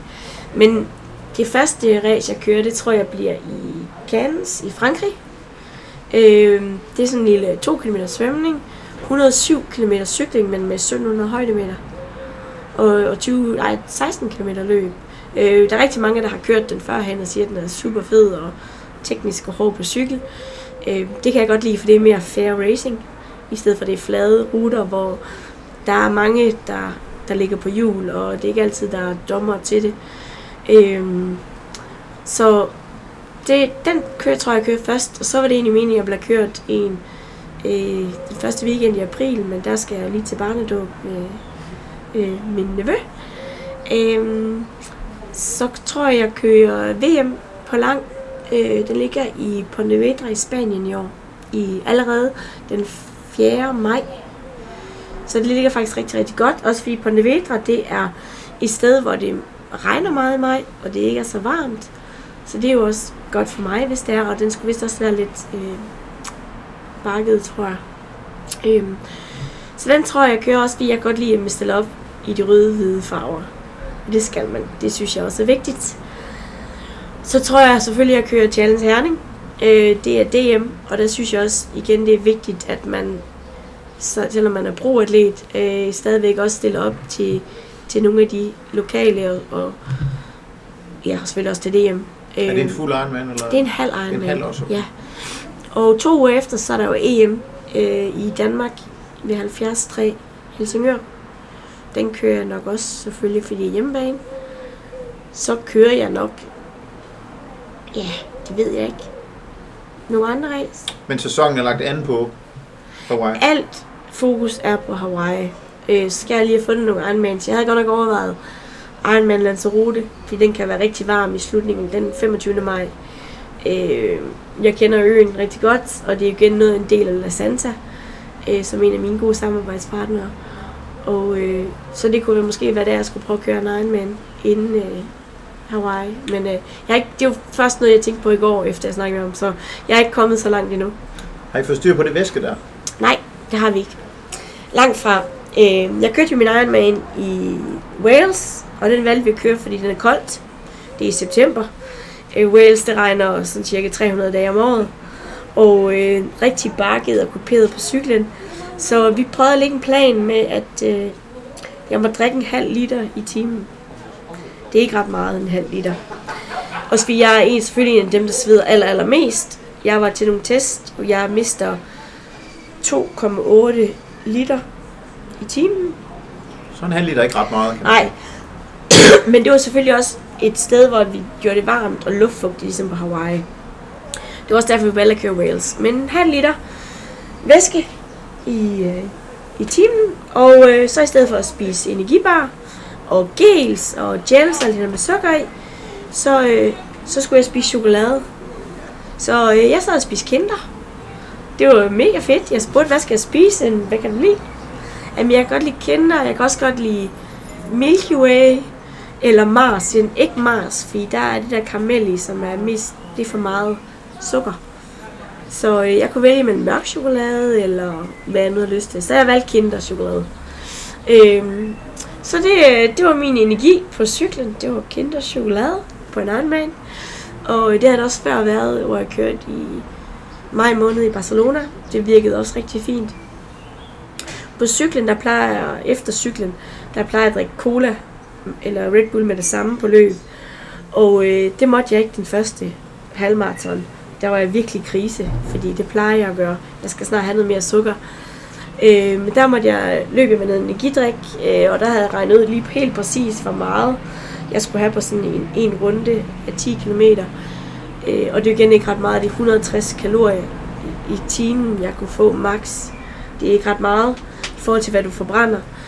Øh, men det fungerede godt, jeg kastede ikke op den eneste gang. Øh, øh, jeg var godt nok i krise, fordi efter 13-14 km, der måtte der havde jeg lige, man får altid nogle perioder af sådan en tur, hvor det bare ikke går så godt. Der havde jeg virkelig lyst til at tage cola, men jeg havde, nu holder du bare til planen.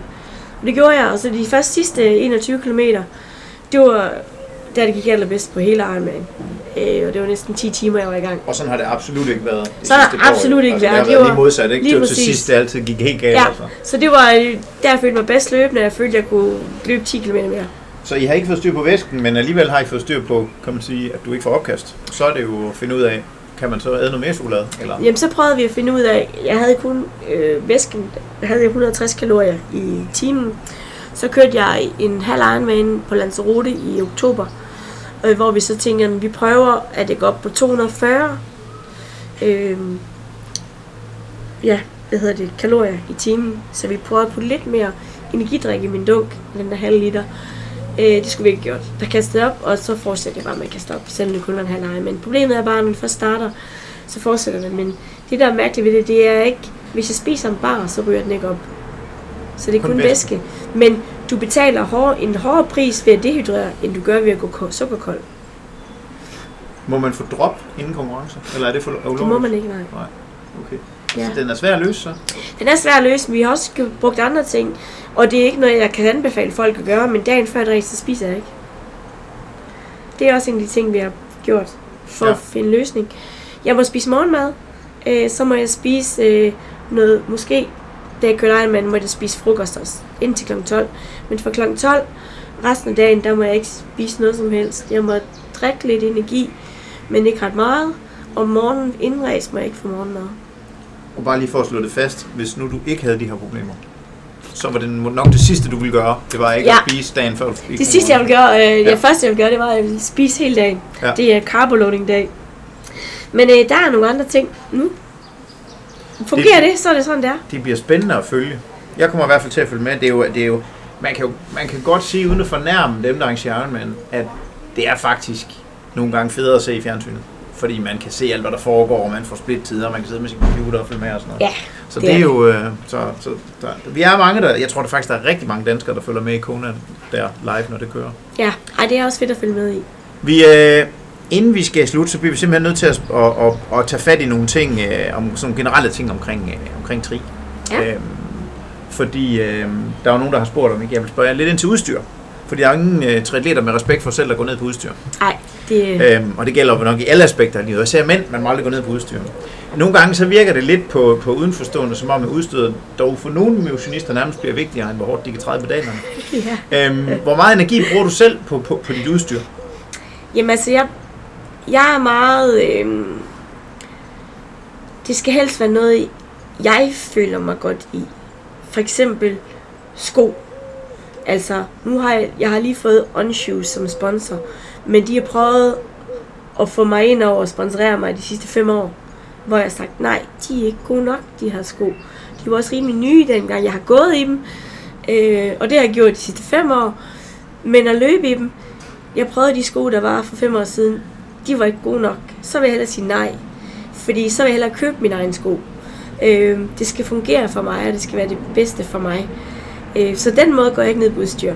Men de sidste, så er jeg de sidste år faktisk, her i hele 18, der har jeg prøvet alle deres sko, øh, og de er blevet meget, meget bedre on shoes. Og derfor så har jeg valgt at sige, sige ja til dem efter fem år. Øh, så nu har jeg on shoes som sponsor, ellers så har jeg løbet i de sko, der har, og jeg har prøvet alle sko. Øh, men jeg har altid bare fundet den, der var bedst for mig. Og det samme er også med, hvis der er nogen, der kontakter mig, de gerne vil sponsorere, øh, give mig en cykel, eller de vil øh, give mig en våddragt, så har jeg sådan lidt, nej, jeg har Blue 70, de vil godt nok ikke rigtig sponsorere mig, men det er bare det, der fungerer bedst for mig. Øh, så, så er jeg ligeglad, om der er nogen, der vil give mig nogle våddragter og give mig noget økonomisk oveni. For det handler ikke om penge, alt. Det skal også bare være det rigtige. Man kan sige, at det eneste, der virkelig er dyrt, er jo også cyklen. Ja, Og det er cyklen jo noget af et monster, du kører rundt på. Den, det vil man jo helst ikke selv betale for, hvis man kan undgå det i hvert fald. Nej, lige præcis. Og jeg, har jeg har fået felt her i år som, øh, som, som sponsor. Jeg er mega glad for min feltcykel. Øh, man kan jo også se på Daniela Ryf, den kører hurtigt, ikke? Det er den, hun har haft de sidste par år. Øh, nej, ej, den er, jeg er mega, mega glad for den. Altså, det er virkelig. Jeg, jeg har jo selv en aversion øh, omkring det her med, med at bruge så mange penge på udstyr. Jeg synes nogle gange, at det, som, som sagt, at det bliver udstyret, der bliver, der bliver afgørende. Og jeg kan næsten godt høre, hvad du vil svare på det her spørgsmål. Øh, det her, du ved med, at man selv skal have det godt med det. Men jeg har tit tænkt, er det væsentligt, hvis man kører 13 timer på en Ironman, hvor dyr en cykel man kører på? Nej. Og det er heller ikke for mig. Fordi det kan lige så godt være en cykel for mig til 10.000. Der kø, jeg kører lige så godt på som en til 100.000. Ikke? Det er ikke, og det er ikke altid de dyreste hjul, der er de bedste. Det er aldrig de dyreste cykler, der er de bedste. Øh, og sådan er det også med positionen. Der er også nogle cykler, jeg har haft kigget på, øh, som jeg synes ser mega fede ud, ikke? og de er pisse dyre. Men deres øh, mål, de passer bare ikke til mig. Øhm, og og så, så er det bare sådan, det er. Så, så det er ikke altid det, der er dyrest og smartest og flottest, der er det bedste. Lad det være, lad det være ordene omkring udstyr. Øhm, du skal jo indtage uhyrelige mængder føde, både til daglig, men også, også i forbindelse med konkurrencer, og, og det, er jo, øh, det er jo et af de steder, hvor du har haft store udfordringer til konkurrencer. Er det det samme til træning også? Ja. Det er det samme i træning. Jeg har samme problemer i træning som i race. Okay. Og så når det er varmt, så...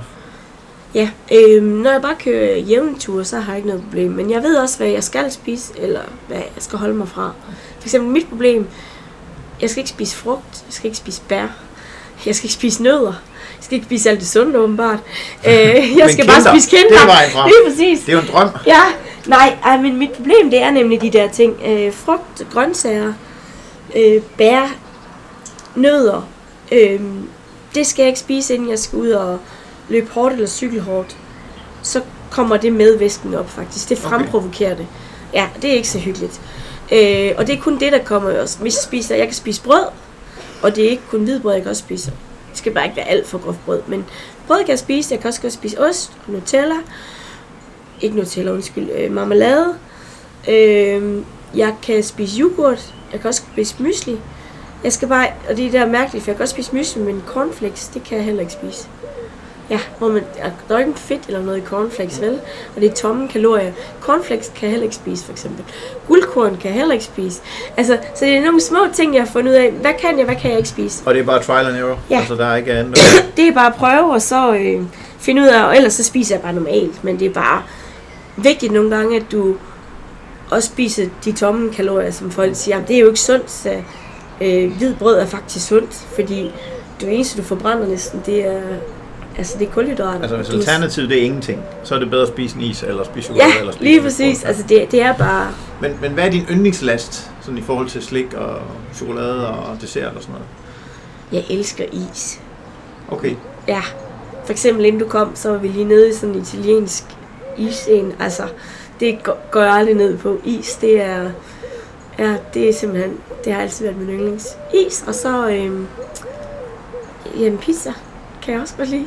Altså, Is og pizza. Så Ja. skulle der sidde en, øh, en fra Ben Jerry's derude og høre med, så, så leder du efter en sponsor, der kan ja, i ja, off-season, der kan stå for isen. klar.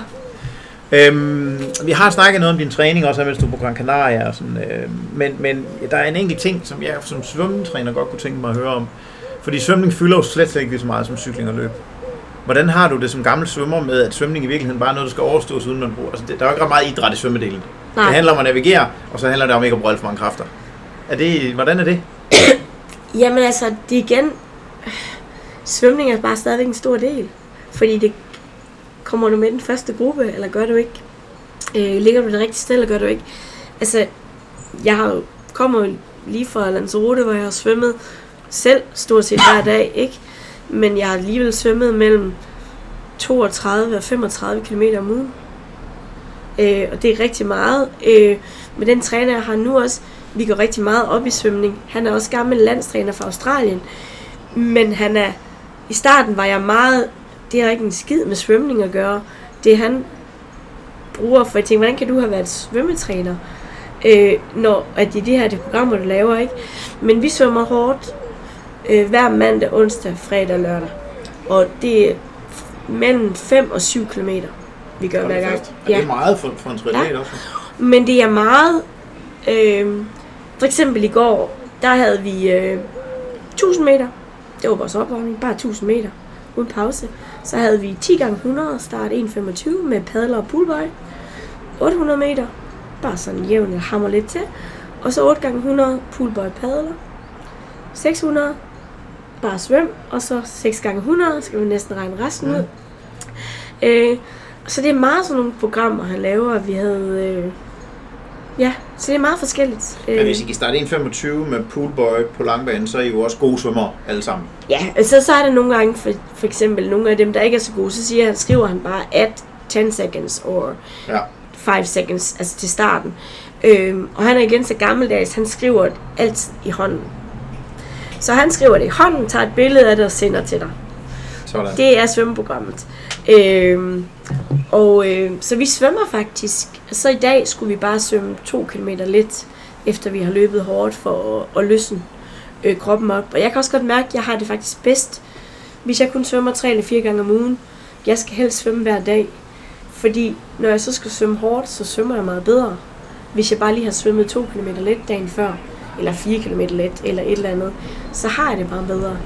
I stedet for at jeg holder en hel dag fri for svømning, så kan det gå to dage, før min krop så vender sig til det igen. Især når jeg er i hård træning. Kan du så finde på at hoppe i hernede, eller i den der lidt, lidt, lidt mærkeligt udseende?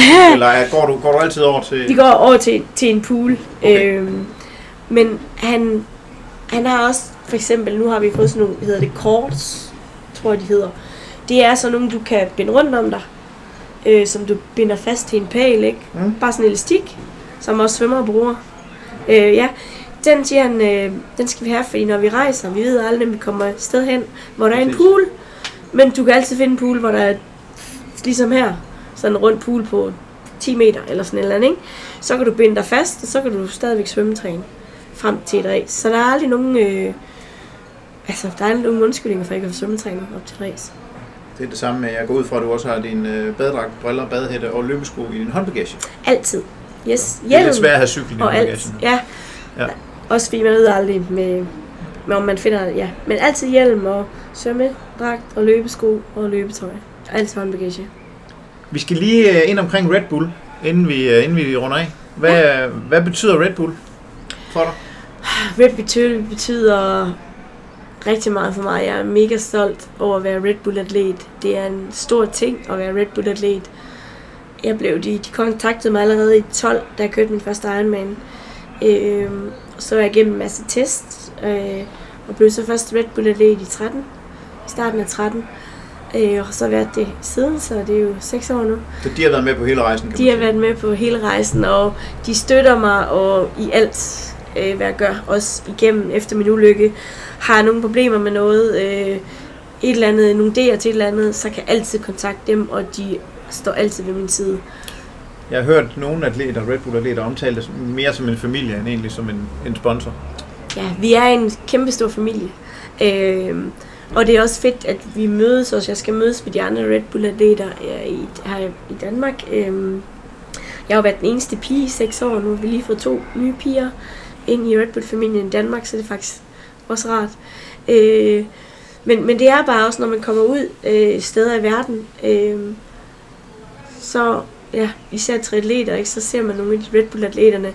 det, der synes jeg er lidt synd, det er, at der er kommet rigtig mange Red Bull triatleter. Da jeg blev Red Bull atlet, der var der kun to. Øh, det var Thomas Helrigel, en gammel gut. Øh, Hell on cyklen, Wheels. så vidt jeg husker. Hell on Wheels. Ja. Og så var der Tasha Batman, som også havde vundet sindssygt mange Ironmans. Øhm, så Daniel Ryf var ikke Red Bull atlet dengang. Lucy Charles, som også er et stort navn. Øhm, Sebastian Kiele var ikke.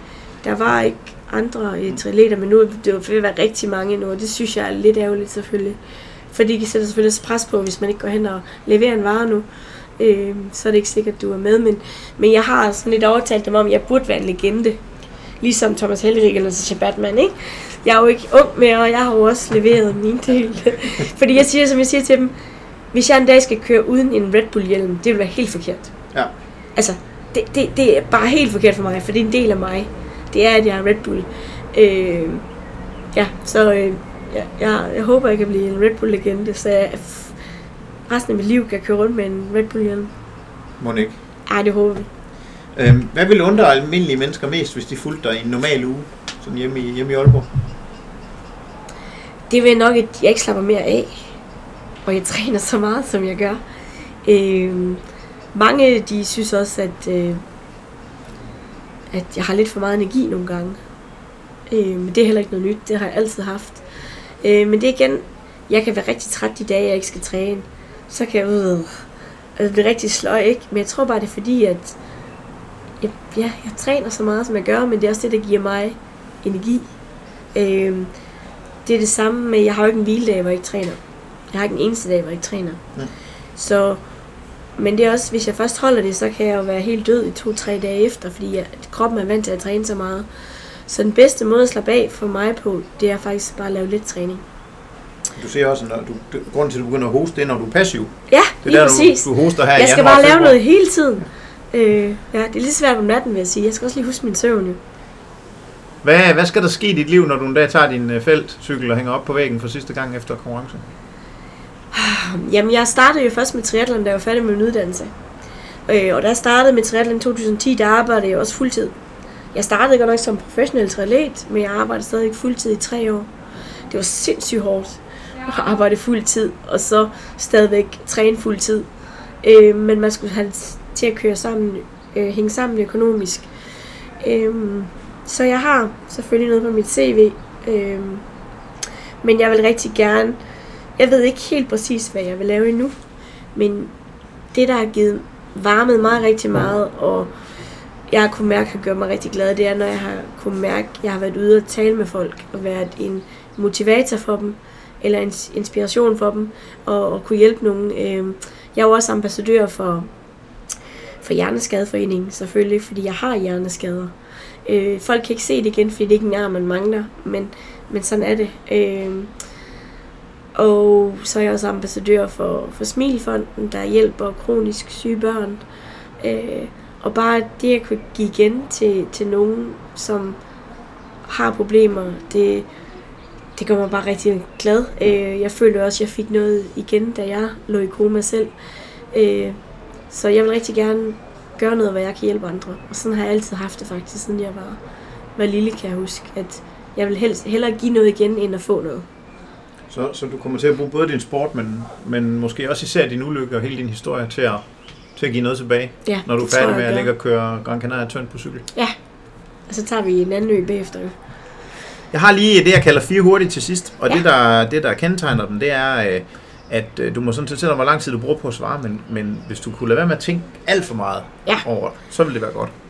Hvis du kun måtte give et generelt råd til en ung udøver i triathlon omkring 20 år, hvad vil det så være? Husk at nyde det. Det var et hurtigt og præcist svar. Hvis du kun måtte give et råd til en skadet idrætsudøver, hvad vil det så være? Vær positiv, du skal nok komme tilbage. Det går stærkt det her. Det her, jeg tror, det er en ny rekord. Og tålmodighed, den glemte jeg lige at få med. Den er også vigtig. Men ja, Tålmod og positivitet. Ja. Så er der, det er meget generelt det næste her, det ved jeg godt, men hvis du skulle give dit bedste bud på, på hvilken egenskab, der er vigtigst, hvis man gerne vil være verdensklasse til noget. Motivation, passion, Okay. dedikation. Ja. De tre ting. Altså det er vilde. Ja. I virkeligheden. Sådan er det med alt, du laver. Har du ikke viljen til det, vil du det ikke nok. det jeg også altid siger til folk, er du i tvivl om, at du kan nå et mål, du har sat dig, så når du aldrig det mål. Du skal virkelig tro på dig selv. Øhm, og du skal også vide, at det er ikke nemt at nå det her mål, for det skal ikke være nemt. Men du skal vide, at du skal arbejde røven ud af bukserne for det, og du skal også bare være villig til at arbejde og gøre det, det kræver for at nå dig til. Men hvad så, når det er surt og træls og trist og op ad bakke, og man har ondt i foden, og man lige har været syg? Så skal du igen stille dig selv spørgsmålet, vil du være den bedste, eller vil du, være, vil du bare være en, en motionist? Til sidst, hvis du kunne bede alle, der lytter nu her, om én ting, og det behøver ikke have noget med emnet at gøre, hvad vil det så være? Husk at nyde livet.